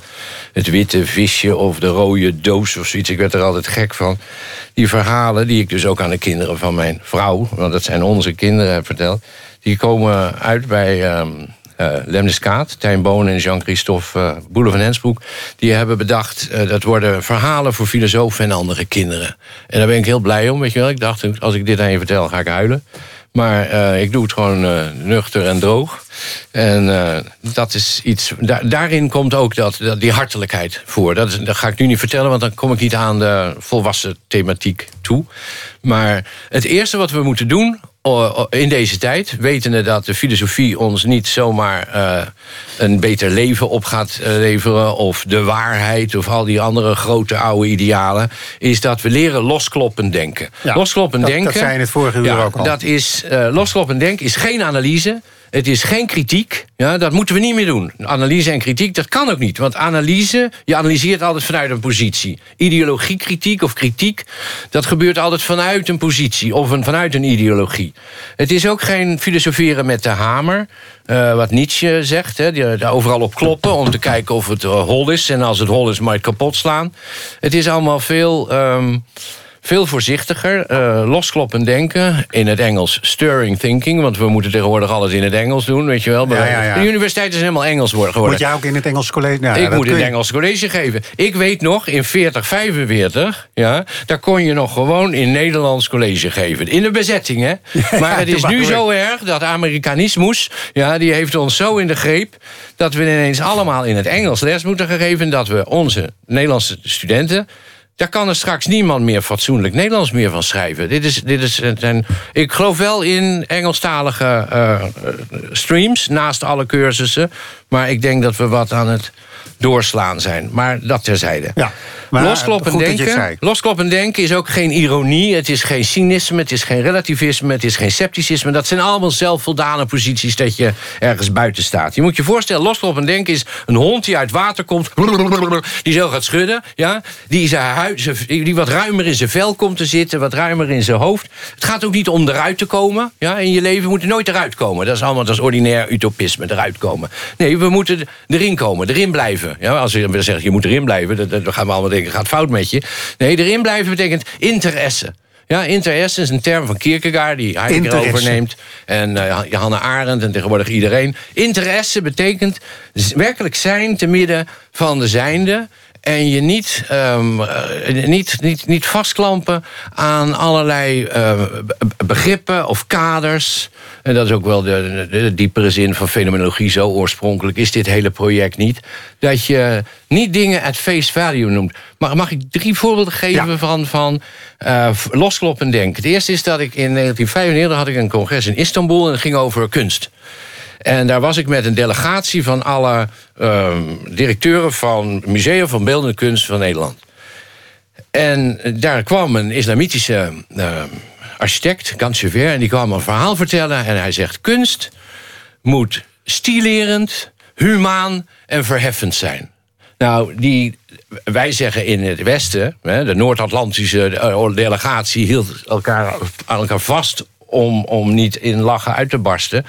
Want kunst moet um, vernieuwend zijn, controversieel, uitzonderlijk. Maar wat is er mis mee dat iemand, dat was dus echt een ervaring van loskloppen denken, uh, gewoon een ervaring van een ander soort denken, die mijn denken losklopte, want ik had ook op de kunstacademie gezeten. Ja. ja dat je dus, waarom is kunst eigenlijk niet humaan, stilerend en verheffend? Met welk gore lef vinden wij dat kunst altijd controversieel, uitdagend en vernieuwend vernieuwend moet zijn. Ander congres, dit is een aangrijpender voorbeeld. Ik was in Cairo, er was een congres over... Uh... Je komt nog wel eens ergens. Ja, ja, ja. Ik heb in die multiculti-wereld heb ik een tijd lang allemaal congressen voorgezeten. En op een gegeven moment heb ik tegen ze gezegd... ik vind het eigenlijk te gek dat jullie daar een blanke heteroseksuele uh, uh, intellectueel voor vragen als voorzitter. En daar waren ze het helemaal mee eens. Dus daar, dat, dus dat geld was ik ook kwijt. Dat doet er niet toe. Maar dat is nou, dat is nou money well lost. Ja. ja. Daar ben ik blij om. In Cairo was het, het ging over vrede initiatierieten in die regio. Daar het gaat niet alleen om meisjes, die de verschrikkingen van de besnijdenis natuurlijk. Maar ook jongens, die worden daar de, de, de bush ingejaagd. En die moeten daar uh, drie weken, weet ik wat, de meeste verschrikkelijke ontberingen doorstaan. voordat ze dan als volwassenen worden aangemerkt. En wij, de Noord-Atlantische delegatie, keken elkaar allemaal aan. Och, och, och, wat achterlijk, wat wreed, wat zijn ze hier slecht. Toen ben ik op mijn... Dat is ook weer overal filosofie naartoe brengen. Toen ben ik in mijn hotelkamer gaan zitten. En ben ik, dus, dat was, ik wist nog niet dat dat loskloppen denken was. Maar dat bleek het later te zijn. Want dit is in 96, 97 geweest. Toen zei ik, laat ik nou eens kijken... wat zijn de vrede initiatierieten van het Westen? Zijn die er? En ik kwam een hele lijst. Ik noem er nu twee. Ja. De eerste is de initiatie in de eenzaamheid. Wij noemen dat de initiatie in de individualiteit. Iedereen wil dat zijn kinderen een individu worden. Een zelfstandig, autonoom mens. Ja, als jij je kind te lang bij je op de slaapkamer houdt... als het net geboren is, nou, dan begint de hele familie te morren. Dat is niet goed, dat kind wordt te afhankelijk... moet zelfstandig worden, moet zelfstandig worden.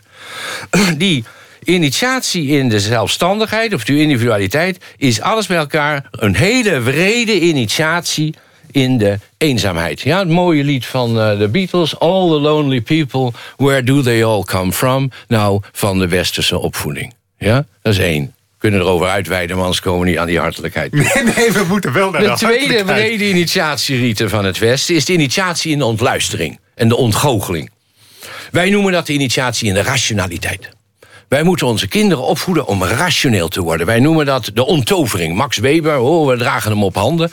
want die heeft de onttovering uh, teweeggebracht. Maar eigenlijk is de initiatie in de rationaliteit... een initiatie in de, in de ontluistering dat er in geen enkele hoed nog een konijn woont... en dat we helemaal niets meer met religie weten. Het is ongelooflijk schamel. En goed loskloppend denken betekent dat we ook weer snappen... dat de existentie, gewoon menselijk bestaan... wezenlijk religieus is. Als jij uitstaat naar de wereld, naar jouw omgeving... de dingen om je heen... je staat ook uit naar de dingen ver weg... je staat uit naar de dingen die vreemd staan... vreemd zijn. Je staat ook uit naar het heelal, de ervaring van Pascal. Ik zit hier als een nieter iets in dat onmetelijke heelal. En tegelijkertijd is er dan ook... uiteindelijk sta je ook uit, want wij hebben een... Hè, er zijn intuïties, sporen, ervaringen zelfs... openbaringen noemen we dat dan... van een, van een, een, een, een oneindigheid die kun je wel met de wetenschap proberen weg te redeneren. En dan krijg je van die domme boeken als The God Delusion. Weet je wel. dan zeg je, ja, ik kan God niet bewijzen, het bestaat niet. Maar het geloof begint wanneer het denken of de wetenschap ophoudt. Dus we moeten loskloppen denken. Die initiatie in de ontluistering, in de ontgoocheling... is ook dat we snappen dat die religieuze dimensie... en ook een medemenselijkheid. Hè. Wat is medemenselijkheid? Nou, dan gaan we het hebben over uh, spiegelneuronen... of dat, er, dat apen ook altruïstisch zijn. En daar mag je dan allemaal heel blij om zijn.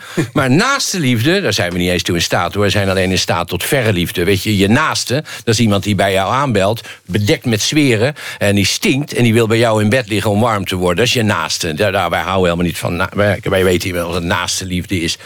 Maar er is in het christendom is er een, een, een verhaal verteld. Hè? Ik ga hier niet uh, de, de, christen uithangen. Maar het is wel een verhaal wat bij loskloppen denken hoort. Je kunt ook je vijanden lief hebben.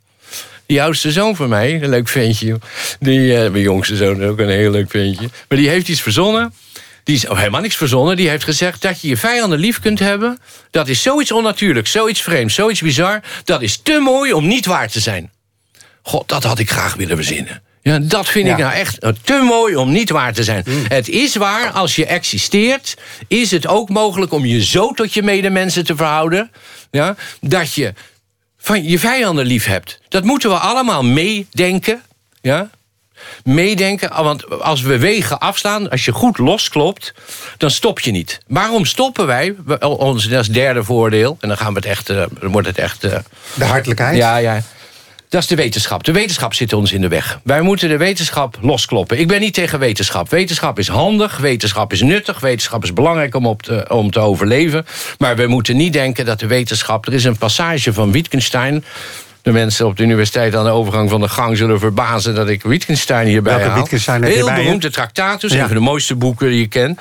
Daar staat ergens het altijd maar weer geciteerde uh, fragment. Zelfs als alle mogelijke wetenschappelijke vragen beantwoord zijn, zijn onze levensproblemen nog helemaal niet aangeroerd. Ja, dat wordt altijd, Bert Keizer roert het maar ze, ze citeren het verkeerd. Dus er wordt dus gezegd, als alle wetenschappelijke vragen zijn beantwoord, dan zijn onze levensproblemen nog helemaal niet aangeroerd. Maar wat zegt Wittgenstein daarna? De vertaling van uh, Willem Frederik Hermans is verkeerd, dus ik lees het eerst in Duits en dan de goede.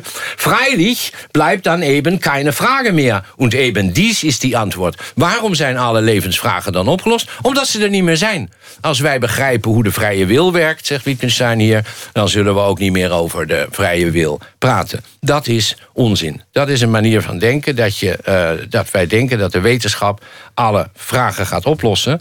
Wetenschap is een hele bepaalde, beperkte manier om naar de wereld te kijken. Ja, de wetenschap ziet alleen maar het registreerbare, het, het, het, het meetbare. Ja, meten is weten. Ja, dat is het adagium sinds Bacon van de wetenschap. Meten is weten. Loskloppen denken leert dat meten de wereld vergeten is. In dat interview in Philosophy Magazine laat ik ook zien... er was een congres over verliefdheid of liefde... en er was een, lieten ze zien op eh, MRI-scans. Mensen, jonge, zat die zaal allemaal met jonge studenten... die, die waren helemaal laaiend enthousiast. Dan lieten ze zien wat er in een hersen, een hersenscan, MRI-scan te zien is... als iemand verliefd is. Wim, de kleuren die door elkaar heen buitelden. Uh, het was een prachtig gezicht. Dus iedereen zei, dat wil ik ook. Ja. Ik was moderator. en ik vroeg dus aan die psychologen... ja, maar wat is er nou te zien op een MRI-scan bij houden van? Bij die lichte, milde verveling ja. van elkaar toegewijd zijn... en elkaar altijd toegewijd willen blijven.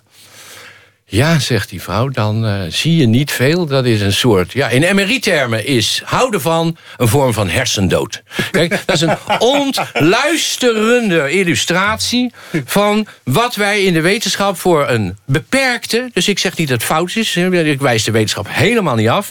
P.C. Kuiper heeft een heel mooi boek geschreven, daar raad ik echt iedereen aan.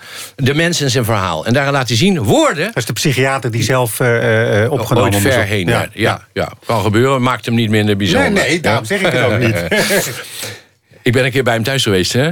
Kort, kort bij ja? hem onder behandeling geweest. Ja, een hele rare man, die woonde in de Prinsengracht. Had hij, had hij geholpen? Terrarium. Nee, nee, nee, nee, want hij, we werden samen Hij had allemaal terraria, of terrariums, hoe noem je dat? Met allemaal schimmelende dingen erin. Het was zo vies. Een hele rare man, hele rare. Maar zijn hoofdsom der psychiatrie was een geweldig boek. Dit is ook een mooi boek. Hij laat zien, woorden zijn meerduidig. Woorden kun je altijd op verschillende manieren interpreteren. Daarom hebben we zo'n voorkeur voor getallen. Want wij denken dat getallen zijn helder. Gevoelens zijn grillig, moeilijk te kijken, moeilijk te meten. Dus daarom zijn de gedragswetenschappen ontstaan. Wat zien we? Prachtige wetenschappen als sociologie en psychologie worden statistiek. Prachtige wetenschap als economie wordt econometrie. Alles wordt in modellen gevat. We denken alleen nog maar in modellen. En jij en ik weten ook wel... het enige model waar je echt iets aan hebt is een fotomodel. Maar zij denken dat je met modellen ergens komt. Heel simpel. Ik maak het heel simpel. Dat doe ik ook voor die filosofie van die kinderen, voor kinderen. Tellen. Het is helemaal niet waar dat wanneer je van woorden getallen maakt... dat het dan makkelijker wordt. De 1 plus 1 is helemaal geen 2. Als ik, ik ben van plan volgende week in mijn college, in het Engels... die twee studenten naar voren te halen. Twee studenten, ja. hè, dus ik lijk al in de fout te gaan. Ik vraag twee studenten naar voren. Ik zet ze naast elkaar. Ik zeg, hoeveel studenten zijn dit? Twee. Ja, zijn we klaar. Maar die ene is een jongen, die andere is een meisje. Niet twee.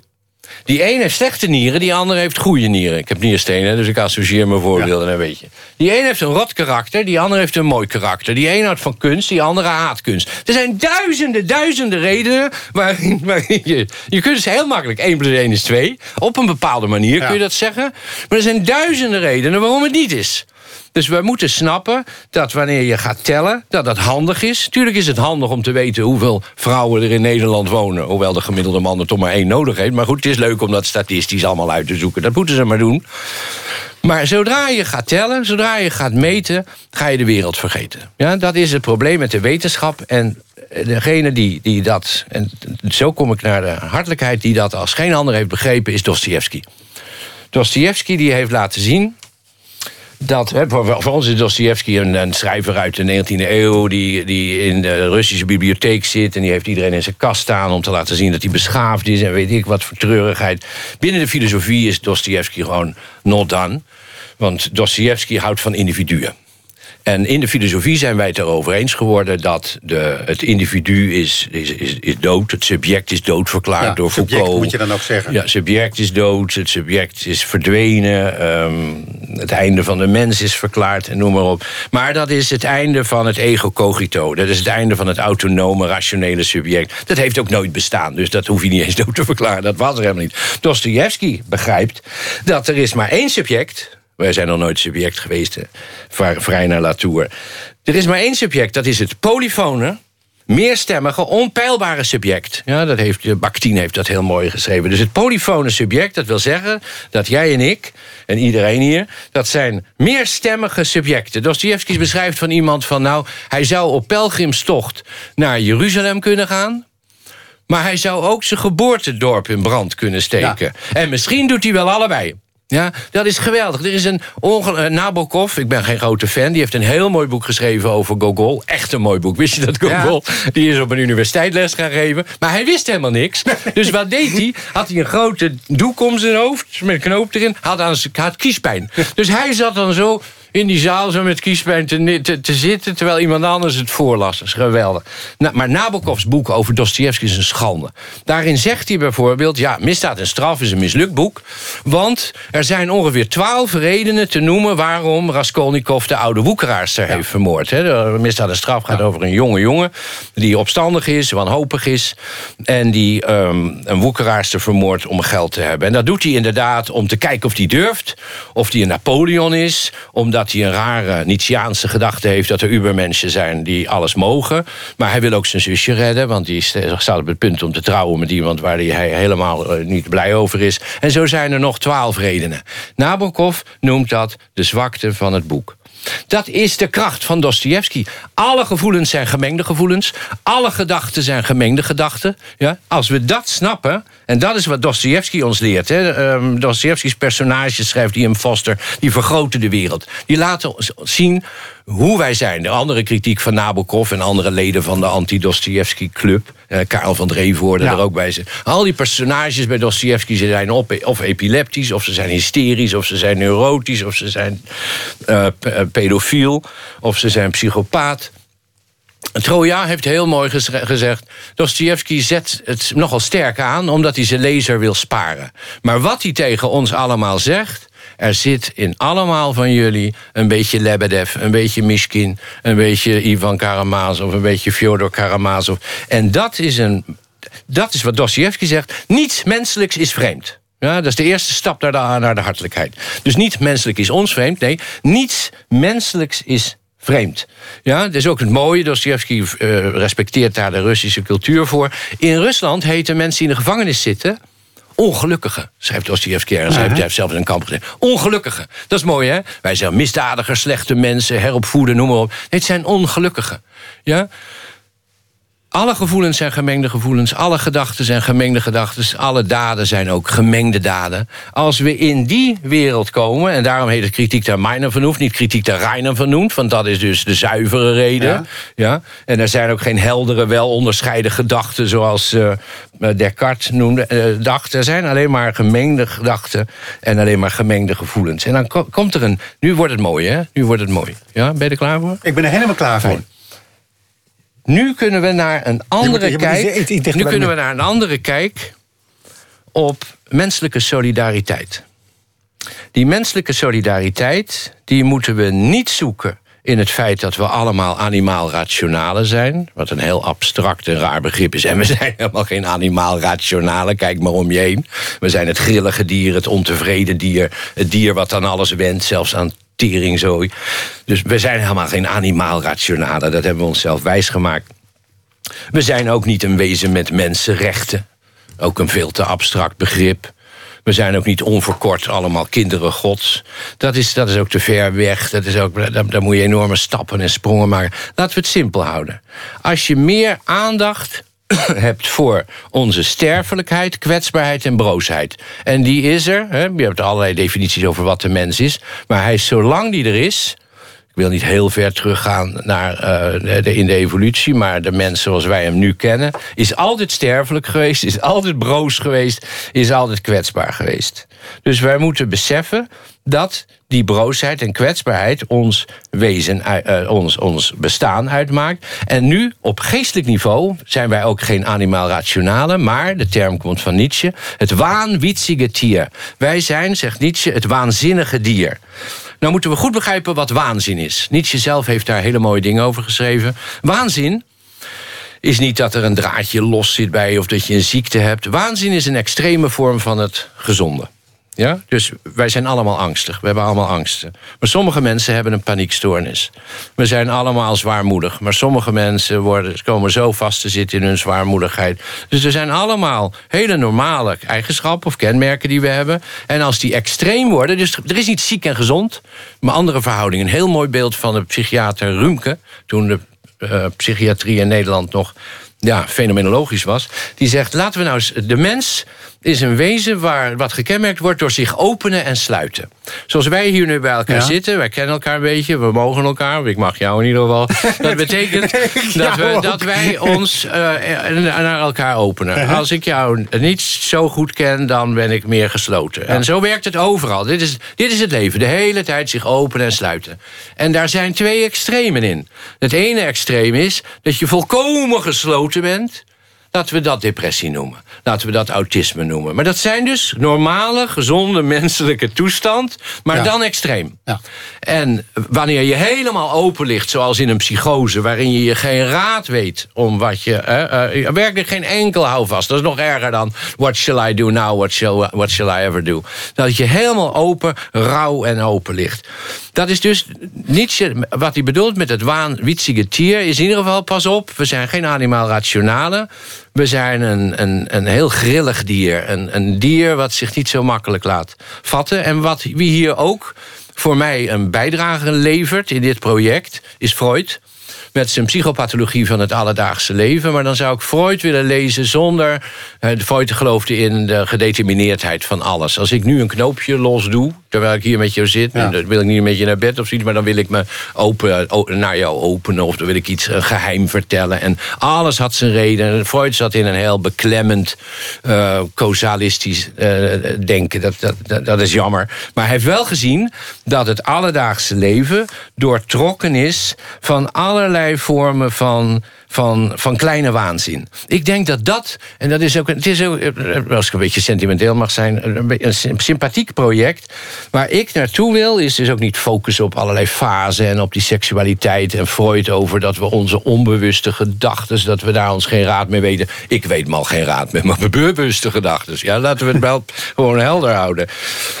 Wat is het gegeven van ons bestaan? Die kleine, kleine alledaagse waanwitzigheid, dat is precies die gemengdheid van alle gevoelens, de gemengdheid van alle gedachten. Waar we bij Freud ons schuldig over moeten voelen. Maar het gaat niet om the best kept secret in the world. En het gaat niet om dirty little secrets, helemaal niet. De best kept secret in the world is dat wij allemaal um, gedachten hebben, gevoelens hebben... Waar we, die, we niet zomaar kunnen plaatsen. En dat komt omdat wij niet volwassen geboren worden.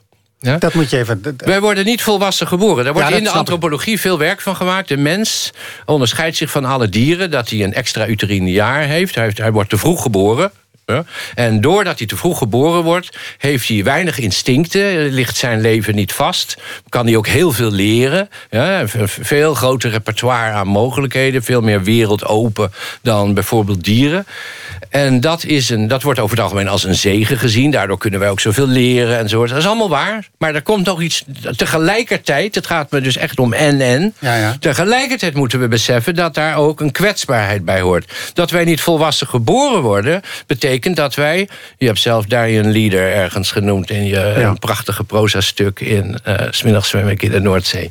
Uh, Darian Leader laat zien dat wij als kinderen het mee moeten dat maken. Een Engelse psychoanalyticus. Dat onze meest geliefde figuren in onze jeugd, onze ouders... op een gegeven moment nee tegen ons zeggen. Dat is een hele moeilijke ervaring voor een kind. Het gaat me helemaal niet om trauma's. We moeten heel erg oppassen dat we um, die psychopathologie van het alledaagse leven... of we worden niet volwassen geboren. Het gaat mij, het, waar, ik geïnteresseerd in ben, is dat ons leven... Um, allerlei momenten kent in je jeugd waar, waar je op, jij op jouw manier mee om bent gegaan. Ik op mijn manier. Waar we ook allemaal onze kleine waanzinnigheden aan over hebben gehouden. Het gaat om een opmerking van een onderwijzeres een keer. Dat je om redenen jou duister je leven lang onthoudt. Het gaat erom een keer op het schoolplein. Dat de kinderen net iets langer lachten dan jij eh, kon verdragen. Het gaat om hele kleine dingen. Het gaat om Kafka die met zijn vader in een badhokje staat. Want Kafka's vader was helemaal niet zo'n schoft en teringleider. Maar het was een grote vent. En die kleine Frans Kafka staat met zijn vader in dat hokje... en die voelt die enorme grote vader. Hij wilde niet zijn zoon alleen in een hokje. Dat heeft hij goed gemeend. En Kafka heeft sindsdien gezegd... Ik had het, op dat moment kreeg ik een gevoel van nietigheid... waar ik nooit meer overheen ben gekomen. En roep jij zo'n moment uit je leven? Um, Zo'n heel klein moment. Ja, dat, is wel, dat zijn wel momenten... Ik was de jongste thuis. Ja, ook de leukste thuis. Maar ik was de jongste thuis. En er werd altijd veel om mij gelachen. Ja, er werd veel mee gelachen. En, uh, ik zat nog niet, waren jullie? Ik zat nog niet op... Uh, ik, heb twee, ik heb eigenlijk drie zusjes. Maar de twee zusjes woonden uh, bij ons thuis. Ik ben een hele mooie jeugd gehad. Hele leuke jeugd. Maar mijn zusjes die zaten op school. En ik was twee of drie. En ik zat nog niet op school. Dus bij, overal waar wij... vroegen ze, waar zit jij dan op school? En dan reden we naar mijn grootouders aan de Jan van Eyckstraat in Amsterdam. En dan wees ik op een kerk. En dan zei ik, dat is mijn school. En dan gingen die rotgrieten mij natuurlijk Sarah, weet je wel. Van nou zo, en uh, hoe heet je vriendjes daar? Nou, dan verzon ik maar wat. Het is nog, nee, in de familie wordt dit verhaal tot op heden verteld. Kaasjasje, potloodje en poederdonsje. Mijn moeder zal wel een poederdonsje en een potloodje, weet je wel. En dat, maar ik herinner me nog heel goed dat ze dat aan me vroegen. En die paniek, dat ik dan dacht... ja, ik zit helemaal niet op school. Ik ken die kinderen helemaal niet op de school. Ik wist ook niet goed dat het een kerk was. Misschien wist ik wel dat het een kerk was. Ik was inmiddels gereïncarneerd. Dat maar dat zijn momenten dat je... Hè, daar, we moeten snappen, het gaat om beklijvende herinneringen... waar we zelf... De, iedereen heeft ze. Dat is de best kept secret in the world. Dat je beklijvende herinneringen... die kunnen ook heel vrolijk zijn. Of dat zijn niet eens herinneren. Winnicott heeft laten zien... Hè, dat kleine kinderen die hebben zo'n doekje... Ja, waar ze met een doekje, een Linus blanket... waar ze dan hun, op de een of andere manier in slagen... om de, symboli de symbolische waarde van hun moeder... en die kunnen daardoor... Hè, was zo'n ding nooit, raakt nooit het doekje kwijt. En kunnen daardoor, ja, die, volgens Winnicott kon je dan alleen maar kunstenaar worden. Ik had niet zo'n doekje, dus misschien is dat wel de verklaring waarom ik op de kunstacademie uh, ruzie kreeg. En het gaat om ergere dingen, weet je wel, de dingen die je dronken vader tegen je heeft gezegd, die je nooit meer bent vergeten. Of misschien voor toekomstige generaties, die vlinder die tegenwoordig allemaal vrouwen op hun onderrug. Ja, dat weten die kinderen, die, die zullen daar toch allemaal nooit de associatie hebben. Oh, dat is dus mijn moeder, waar het halve eerste elftal en het tweede eh, elftal van Vinkenveen vooruit overeen is geweest. Weet je wel, dat zijn van die kleine beklijvende herinneringen waar je nooit meer overheen komt. De rusteloosheid van je ouders toen ze quality time met je deden. Weet je wel, dat, als ouder weet je niet dat het kind ineens snapt dat jij tegen je zin je mobiel uitzet en even een half uur met je kind iets gaat doen, terwijl je eigenlijk iets anders wil doen en dan gaan je kind erger je niet met je kinderen spelen. Dat zijn dingen die we ons herinneren. En dat betekent dat wij dus een broos leven hebben. Een broos, kwetsbaar leven, wat helemaal niet dramatisch is. Het is gewoon het gegeven. Hoe kun je daar broos bij leren denken? En nu komt het. Filosofie van de hartelijkheid in praktijk. Altijd even de tijd nemen voordat, ja. voordat, je, to, voordat je toeslaat. Eén, wij moeten leren schik te krijgen in onze eigen kleine waanzin en in die van anderen. Ja, dus dan ga je niet naar die school in Engeland waar jij het over hebt. Nee, je moet gewoon, het is helemaal simpel, niemand, hoeft het je te leren.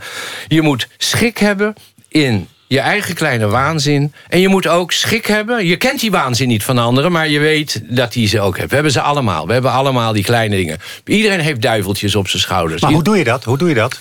schik in hebben, omdat je zelf ook Ja, maar weet... hoe doe je dat? Nou, ik, voorbeeld uit maar- mijn eigen leven. Ja, graag. Ehm, ik ben zes jaar geleden naar eh, Kaapstad gegaan om, eh, om eh, minder te drinken, of niet meer te drinken, helemaal niet meer te drinken. En ik, ik zat daar overigens prachtig hoor, in de Kate Moss suite. Ik heb nooit nog een balletje geslagen met Tiger Woods. Mooie kliniek. Ben daar goed uitgekomen, ik drink niet meer. Maar als ik langs een gal en gal loop, dan heb ik altijd het gevoel dat er iemand, een of andere teringleier, een, een, eh, grote stofzuiger daar binnen heeft aangezet om mij naar binnen te krijgen. Ja.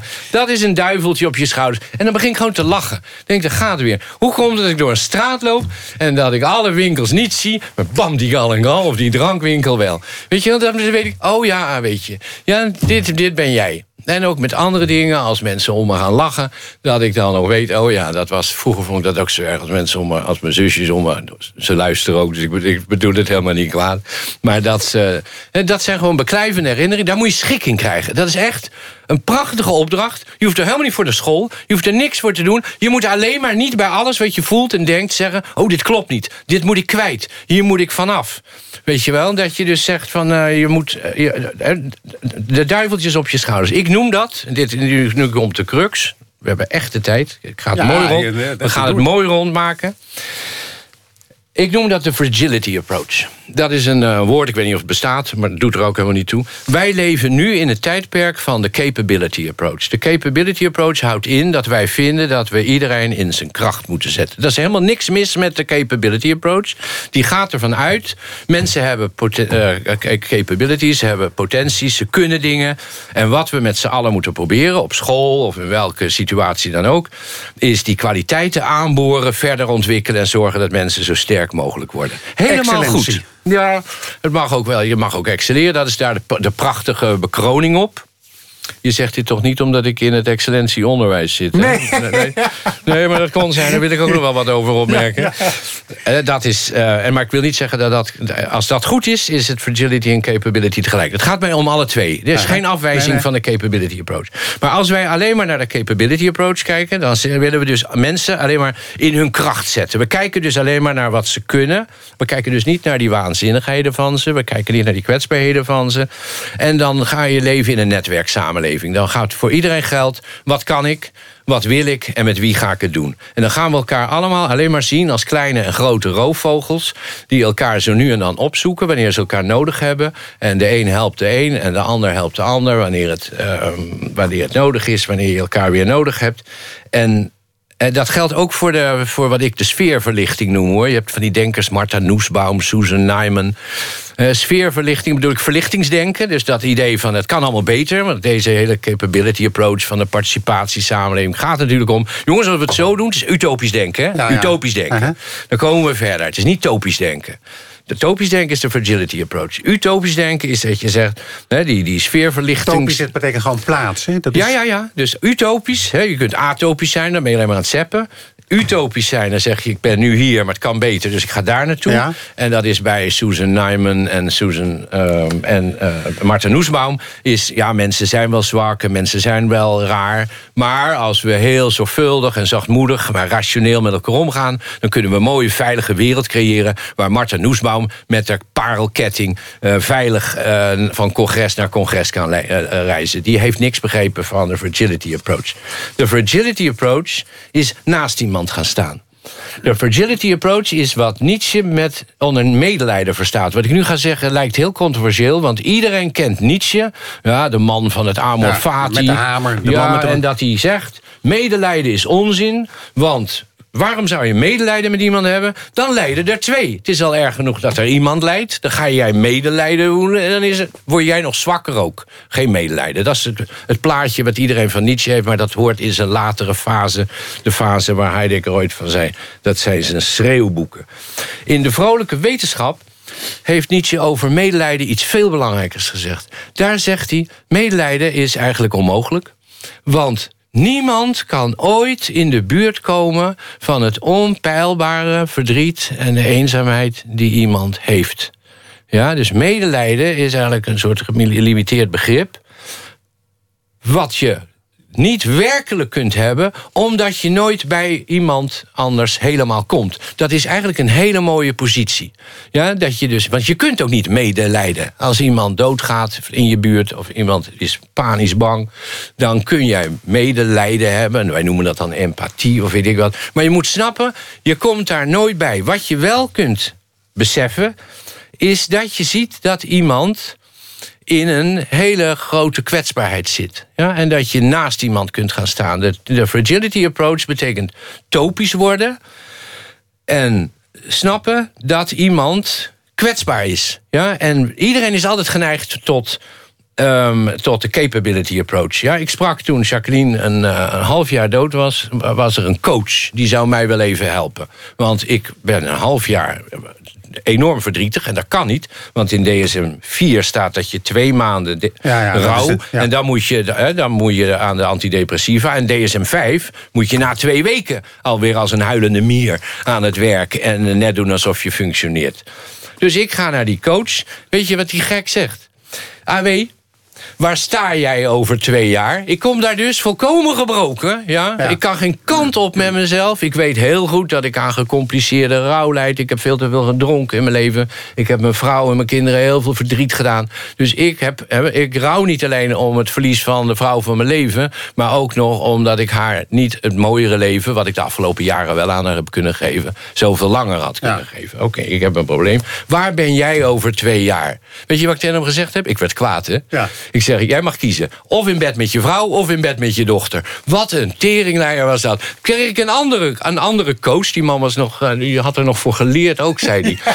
die zegt, AW, je moet het loslaten. Je moet alles wat je, van je af laten glijden. Ik zeg, geldt dat verdomme ook voor kokende olie? Weet je wel? Je, je kunt toch niet zomaar tegen iemand zeggen van... nou, laat het van je afglijden, of ga er doorheen... of waar sta je over twee jaar... Het gaat erom, ik ben nu bezig, ik ben nog niet echt mee bezig... maar ik ben wel bezig om daar aan mee te gaan doen met het project Young in Prison. Dat zijn jonge mensen van 15, 16 jaar die in de gevangenis komen, of jonger nog. Ja? Daar kun je de capability approach op loslaten. Je kunt zeggen, nou, dat zijn kinderen die hebben een moeilijke start gehad, rotjeugd vaak, weet ik wat ze hebben meegemaakt, daar gaan we toch aan werken. Gaan we.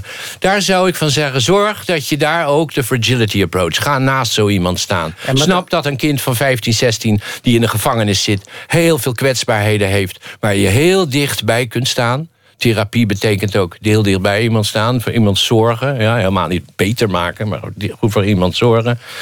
Snappen dat mensen kwetsbaar zijn. Dus ik hou een pleidooi voor, voor, voor mededogen. Ja, begrijpen dat het leven van mensen geplaveid is. De weg naar de volwassenheid is geplaveid door kleine waanzinnigheden, kleine kwetsbaarheden. En als we die in onszelf en in elkaar niet meer gaan zien. Ja, dan rennen we gewoon als uh, hun huilen inhoudende mieren langs elkaar heen. En dat vind ik jammer en ik, ik schrik daarvan. Ik schrik ervan om het om me heen te zien. En we moeten dus gewoon topisch blijven. Dat is dus geen utopie. Het is geen nieuwe utopie. Ik zeg dus niet, ja, ik zal wel dat we topisch moeten worden, maar we zijn al topisch. We moeten iets minder utopisch worden. We zullen altijd een utopische dier zijn. De mens heeft, is existentie, staat uit, dus hij staat ook uit naar zijn toekomst. Ja, we, ik, heb niks tegen utopieën, eh, maar we moeten zorgen dat we um, ons topische, de kwetsbaarheid, de sterfelijkheid, dat we die niet, dat we die niet uh, onder laten sneeuwen. Of dat we daar, uh, daar, daar, vroeger had je sneeuw, weet geen mens meer nog wat dat was. Nee, dat is lang geleden. Dat je, dat, je snapt dat je het utopische niet moet overdrijven. Dat je topisch kunt blijven. En dat je gewoon bij alles wat je, kunt, wat je doet wat je overkomt, kunt rise to the occasion. Ja, gewoon. Eh, maar je nou, toen je net het verhaal van die coach vertelde, moest ik denken aan een verhaal wat jij mij in Rotterdam, eh, toen we elkaar spraken, vertelde over huisartsen. Toen zei je: Kijk, zo'n huisarts, de meeste huisartsen die snappen bijvoorbeeld niet dat als jij bij ze in de, in de spreekkamer zit, dat er op dat moment twee sterfelijke wezens in die spreekkamer zitten, waarvan de een misschien wel iets, meer, iets, iets sterfelijker is dan de ander. Ja. Ik denk dat de geneeskunde uh, zijn voordeel kan doen. Ik heb het grote voorrecht om in februari op een studiedag van de uh, opleiding tot huisartsen van het Erasmus MC uh, een, uh, een toespraak te houden. En filosofie en geneeskunde hebben een rare verhouding. Rare verhouding. Filosofie is een oefening in sterven, ja, dat is sinds Plato. En geneeskunde probeert de dood alleen maar uit te stellen. Um, filosofie uh, die probeert je beroerd te maken. Ja, weet je wel, oh, Socrates als Horzel. Ja, ja. En de geneeskunde zegt niet schade. Ja, het eerste ja. Ze zijn ook allebei arrogant. Ja. Alle artsen vinden dat ze het belangrijkste boel op aarde hebben. Vinden filosofen ook. Kinderen van artsen moeten altijd art, geneeskunde studeren. Kinderen van filosofen moeten filosofie studeren. En ze worden ook allebei geplaagd door... Uh, hun eigen beroep. Hè. Als een arts op een feestje, die moet altijd meteen... oh, kijk eens even naar mijn rug, oh, kijk eens even naar mijn arm. Maar vergis je niet hoe wij lijden, hoor. Een filosoof op een feestje, die wil, dan heeft u weer iemand de zin van het bestaan ontdekt, weet je wel. Daar moet je dan naar luisteren. En dan drink ik niet meer. Ja, dat moet je allemaal... We zijn eigenlijk allemaal bezig met vergankelijkheidsberoepen. Maar de broosheid van het bestaan zou de geneeskunde... die helemaal nu door evidence-based geneeskunde... en medische vraatzucht wordt beheerst... Eh, in het lelijkste, cynischste geval eh, zijn ziekenhuizen, ja, zijn plekken waar betalende lichamen worden verwerkt. Maar dat is helemaal, het is helemaal niet eigen aan de geneeskunde. Het, is, het schitterende van de geneeskunde is dat ze ook nog een eet afleggen. Ik zou wel willen dat ze bij faculteiten economie, faculteiten bedrijfskunde een eet, afleggen. Uh-huh. Dat zou goed zijn. Ja? Dus heel mooi. Ik heb een hoog, enorm respect voor de geneeskunde. Maar de geneeskunde, het grote probleem van, met een arts is dat zodra hij een witte jas aantrekt, dat hij de dood vergeten is, zijn eigen sterfelijkheid is vergeten. En dat hij een blik op uh, zijn patiënten heeft als een ziekte met een mens eraan vast. Ja, en er is een empathische geneeskunde ontwikkeld als een trucje. Er zijn ook veel betere ontwikkelingen. Het zijn de artsen in de praktijk die dit gaan redden. Die dit probleem gaan oplossen. Want een arts moet, zoals je zei, heel treffend... een arts moet beseffen dat hij wanneer hij met een patiënt zit... dat hij niet met een ziekte praat waar toevallig ook nog een uh, wanhopig uh, lichaam aan vastzit, mens aan vastzit. Hij moet beseffen dat die, de medische situatie is twee sterfelijke mensen in één kamer, waarvan de een iets sterfelijker is dan de ander. En ik denk als artsen zo met hun beroep omgaan, want we zijn in de geneeskunde zover doorgeschoten dat iedereen moet maar behandeld worden. Mensen willen ook maar blijvend behandeld worden dat we met onze broosheid, onze eindigheid en onze sterfelijkheid, ja, kwetsbaarheid, dat we daar gewoon niet meer mee om willen gaan. En dat, uh, dit is iets wat ik, wat ik al, al langer denk hoor. Dit, heeft, dit is niet, komt niet direct over, uit wat ik met Jacqueline heb meegemaakt met de ziekte en er sterven. Maar gewoon onze, want dit is gewoon een, een, cruciaal motief in zijn hoe zij het al, het zijn Tode. Dat je, je, later schrijft Heidegger en, in een idioom wat niemand, waar niemand iets van snapt en ik eigenlijk ook nog steeds niet, dat wij de dood vermogen. Ja, dat gaat tegen alles in wat je maar wil. Want het enige wat wij willen is die dood uitstellen. Is die dood uh, niet hebben. Maar wat er dan is in dat leven. Ik zou wel eens, ik was een keer in de Daniel Doetkliniek. heb je al die folders, weet je wel. Sommige liggen dan ook zo gek naast elkaar. Er was er eentje zingen tegen kanker. En daarnaast lag er een geen stembanden. Wat nu, weet je wel. Dat vond ik zo gek. Maar je ziet dan altijd... Ik zou wel eens de folder willen schrijven. Het klinkt heel cru wat ik nu zeg. En heel ordinair. Geen kanker. Wat nu? Ja? Zo'n folder zou ik nou wel eens willen schrijven. Want je moet begrijpen, ik wil eens een keer een discussie voeren... en hij doet, wil hem ook graag met mij voeren. De rector van uh, Erasmus Universiteit, voormalig uh, decaan uh, van de medische faculteit... Hij Pols, geweldige vent. Alhoewel zit hij in een hele andere wereld dan ik... en hij kijkt zo nu en dan naar me alsof hij door het raam van een aquarium kijkt. Maar we mogen elkaar heel graag. En dat hij, dat ik, ik wil een discussie met hem voeren. Als je ziek bent, naar wie moet je dan toe? naar een arts of naar een filosoof. Ja, gewoon een geintje. We doen dat in een zaal, het Erasmus-paviljoen. En, daar, uh, en dat, ik weet nu hoe dat gaat beginnen. Weet je wel? Die zaal zit vol, omdat hij er is hoor. Niet omdat ik er ben, maar hij Die zaal zit vol. En dan die vraag ga ik dan stellen: waar gaan we naartoe? Waar moet je naartoe als je ziek wordt? Naar een arts of een filosoof? En ik zie het nu al voor me. Dan draait hij zich met op de, hem eigen een beetje slungelige, laconieke manier naar het publiek. En dan zegt hij, wat zou u doen? Weet je wel? Nou, Dus hij staat meteen met 3-0 voor. Want iedereen zegt, als ik ziek ben, ga ik meteen naar een arts. Maar je moet begrijpen dat als je naar een, arts, een arts... Het enige wat een arts doet, is jouw leven, jouw dood uitstellen. Ja, artsen zijn alleen maar bezig om de dood of je, wat ze dan noemen de kwaliteit van leven, weet je, te, te verhogen. Maar wat we met al die jaren doen, Wat, wat, hè, wat, en daar is dus de levenskunst op gesprongen. En ik wil wel toegeven, dat ik, dan, dat ik mezelf dan ook maar draai om de oren geven... dat ik wel in, de, in die arena spring. Ik, ik, ik zit wel, ja, op dat terrein eh, wil ik mijn intuïties voorleggen. Meer dan intuïties zijn het niet. Want als je loskloppend denkt, kun je niet beweren... dat je het beter weet dan een andere. Ik, als ik kritiek heb... Uh, op uh, de levenskunst, dan moet ik eigenlijk heel hard Serenity Now, Serenity Now roepen. Want dan ben ik dus weer. Seinfeld, hè? Ja, ja, ja, ja, geweldig. Het is ook een geweldige eh, manier om de alledaagsheid te verwieren. Ik kijk elke dag aan Seinfeld, gewoon om bij de les te blijven. Maar dat je. Um, dat je. Um, nu ben ik, de, nu de, weg kwijt door Seinfeld. Beginnen ineens allemaal uh, dingen door elkaar te halen. Dat je uh, begrijpt hè, dat, je, dat als ik losklop en denk... dat ik niet kan zeggen, nou, levenskunst is niks en dat is alles. Ik doe niet veel meer dan gewoon voorleggen dat je um, op een andere manier over je um, bestaan kunt denken. En je kunt afvragen, ben ik zo'n uh, huilen inhoudende mier? Uh, zeg ik de hele tijd maar, het gaat goed, het gaat uitstekend, het gaat geweldig. Terwijl ik me helemaal niet uitstekend en geweldig voel. Gewoon iets dichter bij je eigen kwetsbaarheden en broosheden komen. Maar dan helemaal niet op een systematische manier. En niet met een school en met een universiteit die je dat gaat leren. Al geloof ik wel dat universiteiten, want ik raad ook altijd iedereen aan bij ons universiteit, hè, filosofie te komen studeren. Daar gaat niks boven Groningen, maar er is niks beter dan Rotterdam. Wij zijn een geweldige faculteit. Weet je wel, ik een mooi voorbeeld geven. Wij geven een vak, of vak heb ik ooit ontwikkeld, filosofische uitdagingen van de 21ste eeuw. En dat eh, doe ik met Wiep van Bungen, Ger Groot, Gijs van Noenen, Tim de Meij, Fred Muller, Maureen C, Jos de Mul, allemaal docenten. Een geweldig vak. We zijn heel, maar dat laat al zien hoe moeilijk filosofie is. Want toen ik die lezing gaf, was in 2011, de eerste in 2011 had je, uh, heb ik dus gezegd... oké, stel nou dat ik in 1911 deze lezing geef. Nou, het gaat me nu om wat de filosofie vermag. Stel nou dat ik nu in 1911 deze lezing geef. Filosofische uitdagingen van de 19e eeuw. Van de 20e eeuw. 20e, sorry, 20e eeuw, sorry. Wat is 1911? Nou, uh, Husserls strenge, uh, filosofie strenge wetenschap is net verschenen. De dagboek van Malte Laurensbrugge is net verschenen, van Rilke. Rilke uh, Russells Principia Mathematica met Whitehead is verschenen. 1911. En dan ga je dan vertellen hoe die eeuw eruit zal zien, filosofisch. Moet je je voorstellen wat er in die eeuw is gebeurd. Daarna, de eerste paar jaar later, de Eerste Wereldoorlog. Dan de Tweede Wereldoorlog, de globalisering, de, de internet.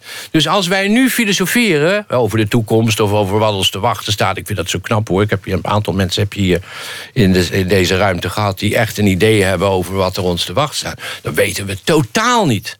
Weet je wel, topisch worden, ook in de filosofie betekent dat je dus veel voorzichtiger, veel bedeesder... helemaal niet met de pretenties dat jij even gaat een, voorspelling gaat doen... over wat er, eh, wat, er, wat ons te wachten staat... maar dat je dicht blijft, blijft als filosoof bij wat, wat er gebeurt... En nogmaals, ik heb de politieke intuïties van een zeeanemoon. Ik kan, helemaal, ik kan helemaal niet begrijpen wat er op dit moment in de wereld gebeurt. Ik begrijp wel dat wat wij nu aan het doen zijn met dat vluchtelingenvraagstuk...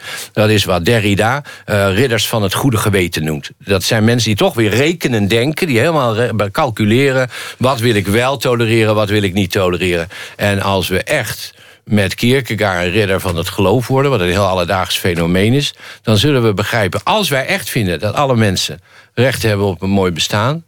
ja, dan gaat Europa er echt heel anders uitzien. Maar die moed, die moed moet je ook opbrengen. Ja, dus nogmaals, ik heb niet over politiek willen praten. Maar als je nou, als je nou die, die, die, die, die, die filosofie van de hartelijkheid... Hè? Als je daar... Oké, jij gaat nu naar je... Die filosofie die, moet, die, die, die, die, die is in wording... Maar die heeft consequenties. Die heeft praktische consequenties. Ook voor je eigen bestaan, voor wat je doet. Voor hoe je met je buurvrouw omgaat. Of uh, hoe je die, die, die zwerver die door jouw straat loopt uh, bejegent. Nou, geef eens wat, wat, wat, wat, wat, wat zou je nou, In ieder geval zou, moet je zoiets nooit compartimentaliseren. Weet je, wel? je hebt tegenwoordig heel veel mensen... we hebben op de faculteit een interim manager... dat is een, heel aardig iemand uh, in het dagelijks leven... en die is, ze heeft ook allerlei goede doelen waar ze aan werkt... maar die, die, treedt op als een, als een haai in een organisatie. En intussen vluchtelingen helpen. Ja, bij dat, wijze van dat, dat, dat is het niet. Je moet het integraal doen. Ehm, en ik denk dat. ik zal u een voorbeeld geven wat ik, hoe ik vind dat ik, ik mijn werk moet doen als filosoof. Dat is dat ik zoveel mogelijk studenten die werk schrijven. niet een uh, cijfertje erop schrijven en terugsturen. maar ze uitnodigen voor een nabespreking. Die nabespreking gaat over wat ze kunnen, wat ze hebben gepresteerd, wat ze hebben geschreven. Maar we praten ook over hoe ze in het leven staan, wat hun dwars zit. of hun moeder ziek is, of waar ze bang voor zijn, of weet ik wat. Gewoon een gesprek van mens tot mens. Maar tegenwoordig heb je op de universiteit allocatiemodellen. Dat zijn allemaal Excel-sheets. En daar staat op hoeveel tijd je per student mag besteden. Dit is het einde van de wereld. De gedachteloosheid die zelfs de wijsbegeerte nu in de greep krijgt. Je moet het, het mooiste wat de filosofie doet. Kijk, mijn hartelijkheid is natuurlijk wel gebonden aan wat ik kan, waar ik goed in ben. En dat is met jonge mensen praten over hun in de wereld zijn. En, hun, en, en hen filosofisch verder brengen. En dat is hartelijkheid met oog voor hun kwetsbaarheid, met oog voor hun broosheid, met oog voor de eindigheid die ik met hun deel. Ik ben dus niet een of andere examinator die, eh, die ze beoordeelt en een cijfer geeft. Ik probeer medemens te zijn. Wanneer ga je dit boek uh, schrijven? Ja, dat is het probleem. Ik heb niet veel tijd, weet je wel. Ik heb. Uh, ik zei een mooi voorbeeld. We gaan even katten op de Algemeen Burgerlijk Pensioenfonds met permissie. Uh, ik wilde met 40% met pensioen. Hè? Ik dacht dat is wel handig, want dan heb ik tijd om dit te schrijven.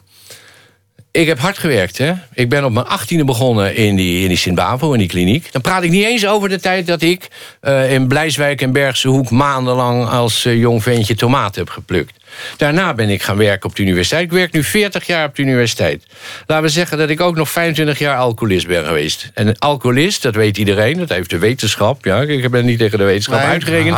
Een alcoholist heeft twee banen. Ja, hij heeft dus het baan die hij heeft, maar hij moet daarnaast ook de hele tijd maar zorgen dat zijn baan niet leidt onder zijn treurig utopisme. het zo maar even noemen. Dus als ik nu een beetje vrij uitreken, heb ik op mijn 58ste 65 jaar gewerkt. Ja, dat is toch wel treurig. Dat je dan, en als ik dan nu met pensioen wil, om dat boek te schrijven, dan krijg ik nou voor de helft van mijn baan 600, 700 euro netto. Dat wordt niks. Dat is echt treurig. Weet je wat we gaan doen, nou, ten slotte? Jij gaat me... Jij gaat me ja, ik heb een heel mooi idee namelijk. Een heel simpel idee. Want in het eerste uur vertelde je over dat kinderboek. Het zijn die verhalen die je aan je zonen hebt uh, verteld... omdat je zo gek werd van de kinderboeken die, uh, die er toen waren. Hè? De rode blokkendoos, de, de vreemde vogel. En het witte visje. Het witte visje. Dus je had, het, je had zelf... Hoe gaat dat kinderboek heten? Um, nou, de verhalen zelf... Uh, hebben de dag dat de zee weg was, of een beer kan de was doen, of het varkentje dat gewassen werd. Dat is ook best leuk voor kinderen, maar ze willen het noemen, dat is hun vondst. Ik vind het ook een slimme. Voor een soort koffietafelboek, om er weer in, een Seinfeld te hebben. Koffietafelboek. Um, verhalen voor filosofen en andere kinderen. Je kunt het, de verhalen, als je ze leest, um, ook voorlezen aan, uh, aan, aan je kinderen. Maar niet alles. Er is een verhaal waarbij een inktvis die ziet dat de zee weg is. Dan gaat hij naar zijn buurman. En die, het is een garnaal die ziet dat de zee weg is. Naar zijn buurman, is inktvis. Die buurman is acht boeken tegelijk aan het schrijven. Weet je wel, de inktvis. En dan zegt hij, de zee is weg. Nee, zegt die inktvis, dat kan niet, want dat is nog niet gedocumenteerd. Daar is nog nooit over geschreven. Weet je? Dus het zijn ook dingen over... Um... Er zit de hartelijkheid erin? Ja. Hoe? Ja, nou, Probeer eens een paar minuten... Die garnaal die gaat dus op zoek... Wat is het, hoe heet dat verhaal? Uh, dacht dat de zee weg was. dus die, die inkvis heeft hij niks aan. En die, al die vissen die, nou, die happen daar naar water.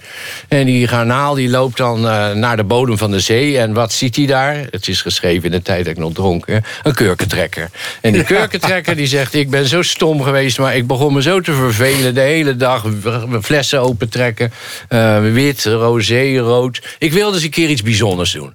Dus ik zei Karel, want ik heet Karel, zegt die kurkentrekker dan... trek de kurk uit de zee. Maar ik heb er niet bij nagedacht dat er bij de zee... niet zozeer iets onder, maar boven de kurk zit. Weet je? En Kees gaat dan die kurkentrekker helpen... en die schrijft een brief aan de wolken... dat ze weer water moeten sturen... want de zon, daar kun je geen brief aan schrijven... die verbrandt alle brieven, is ongelezen. Um, en die wolken die zijn daar dan in. Eh, die vinden het wel aardig dat, dat ze ook eens een brief krijgen. Want ze hebben geen vast adres, weet je wel. Ze waaien altijd maar rond. En die gaan met z'n allen Kees helpen. En dan uiteindelijk is er weer water. Het is voor kinderen ook leuk hoor. Ze worden allemaal ook vrolijk. En het is niet, het is niet gemeen of zoiets. Dus het zijn geen filosofische, zware verhalen. Het is leuk, die is een, een, uh, een, de beren worden wakker en die worden altijd veel te laat wakker. waarom worden beren laat wakker? Omdat ze de lakens niet willen wassen. Ja, maar dan hebben ze eentje, een wijze beer, of de wijsbeer... die heeft een oplossing gevonden. En, want hij heeft een wasmachine. En hij zegt, die wasmachine, daar uh, wonen een wasbeer in. Sommigen wonen er zelfs twee. en die gaan ze die wasmachine uit elkaar halen... in plaats van dat ze die lakens gaan wassen. En dan vragen ze die wasberen, willen jullie de was doen? Ja, zeggen die wasberen, we houden helemaal niet van de was doen. En dan heeft hij een probleem en dan gaat hij nadenken. En dan komt hij tot een oplossing. Hij zegt, die lakens, die worden niet vuil van ons beren. Dat kan niet, want beren zijn, dat is natuurlijk de lol van beren... maar daarom heeft iedereen een teddybeer, die, die zijn gewoon leuk. Die lakens worden vuil, zegt die wijze beer, of de wijsbeer... omdat ze koud worden, omdat ze afkoelen. Want wij liggen er niet meer op. En dan is het, ik moet snel zijn. Nee, de oplossing. Nee, nee, nee, nee, okay, nou, En dan gaan ze dus uh, met elkaar daarover overleggen. Die wasberen die willen natuurlijk helemaal niet uh, die was doen. En dan komen ze overeen dat die wasberen dus de eerste beren worden die kerstmis vieren. Want die gaan dus in de. Uh, nee, die, niet kerstmis vieren. Die, die was, wasberen gaan dus op die hele grote stapel. Dus je ziet dan ook een tekening van al die lakens van die beren... met twee hele kleine wasbeertjes erop. En omdat ze daarop liggen, zullen die lakens nooit meer eh, vuil worden. Omdat die beertjes ze warm houden. Dit is natuurlijk niet waar. Het is, Kijk, het hartelijke, je kan me voorstellen dat je nu zegt van nou, als dat de filosofie van de hartelijkheid is, heb ik wel wat beters te doen. Maar het hoort er wel bij. Het is het plezier, het plezier wat je kunt hebben dat de dingen allemaal net iets anders zijn dan ze lijken. Zonder dat ik te veel moraliseer. Maar dat je schik krijgt in die gekkigheid van die garnaal, van die inktvis.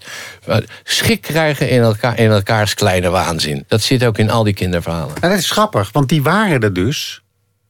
Die waren er. Kijk, je had het al bedacht. Die kinderverhalen zijn er al heel lang. Je had dus ook de filosofie van de hartelijkheid al bedacht. voordat je je ja, realiseerde dat je dat Ik heb hem met drank weggedronken, Wim. Laten we dat, dat misschien nog wel mooi. Dat is het historische moment dat ik nog beter besef hoe dom ik ben geweest.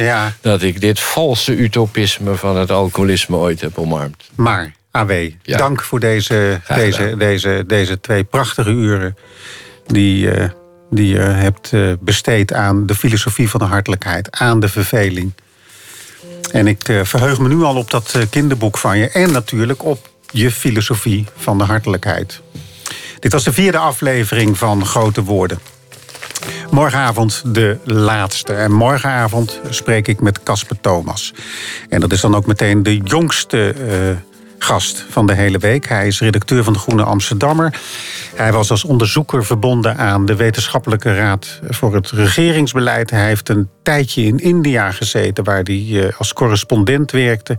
En uh, ik ga met hem praten over die bezetting van het Maagdenhuis, die laatste bezetting waarvan iedereen eigenlijk zo'n beetje vond. In de pers uh, was dat tenminste de gangbare mening dat het een beetje onzin was. En hij gaat daar vanuit een heel ander perspectief naar kijken. Dat is ook een beetje loskloppend denken. Hoop ik wat hij gaat doen. De universiteiten kunnen wel wat loskloppend denken gebruiken. Precies. Dank, AW. Graag gedaan.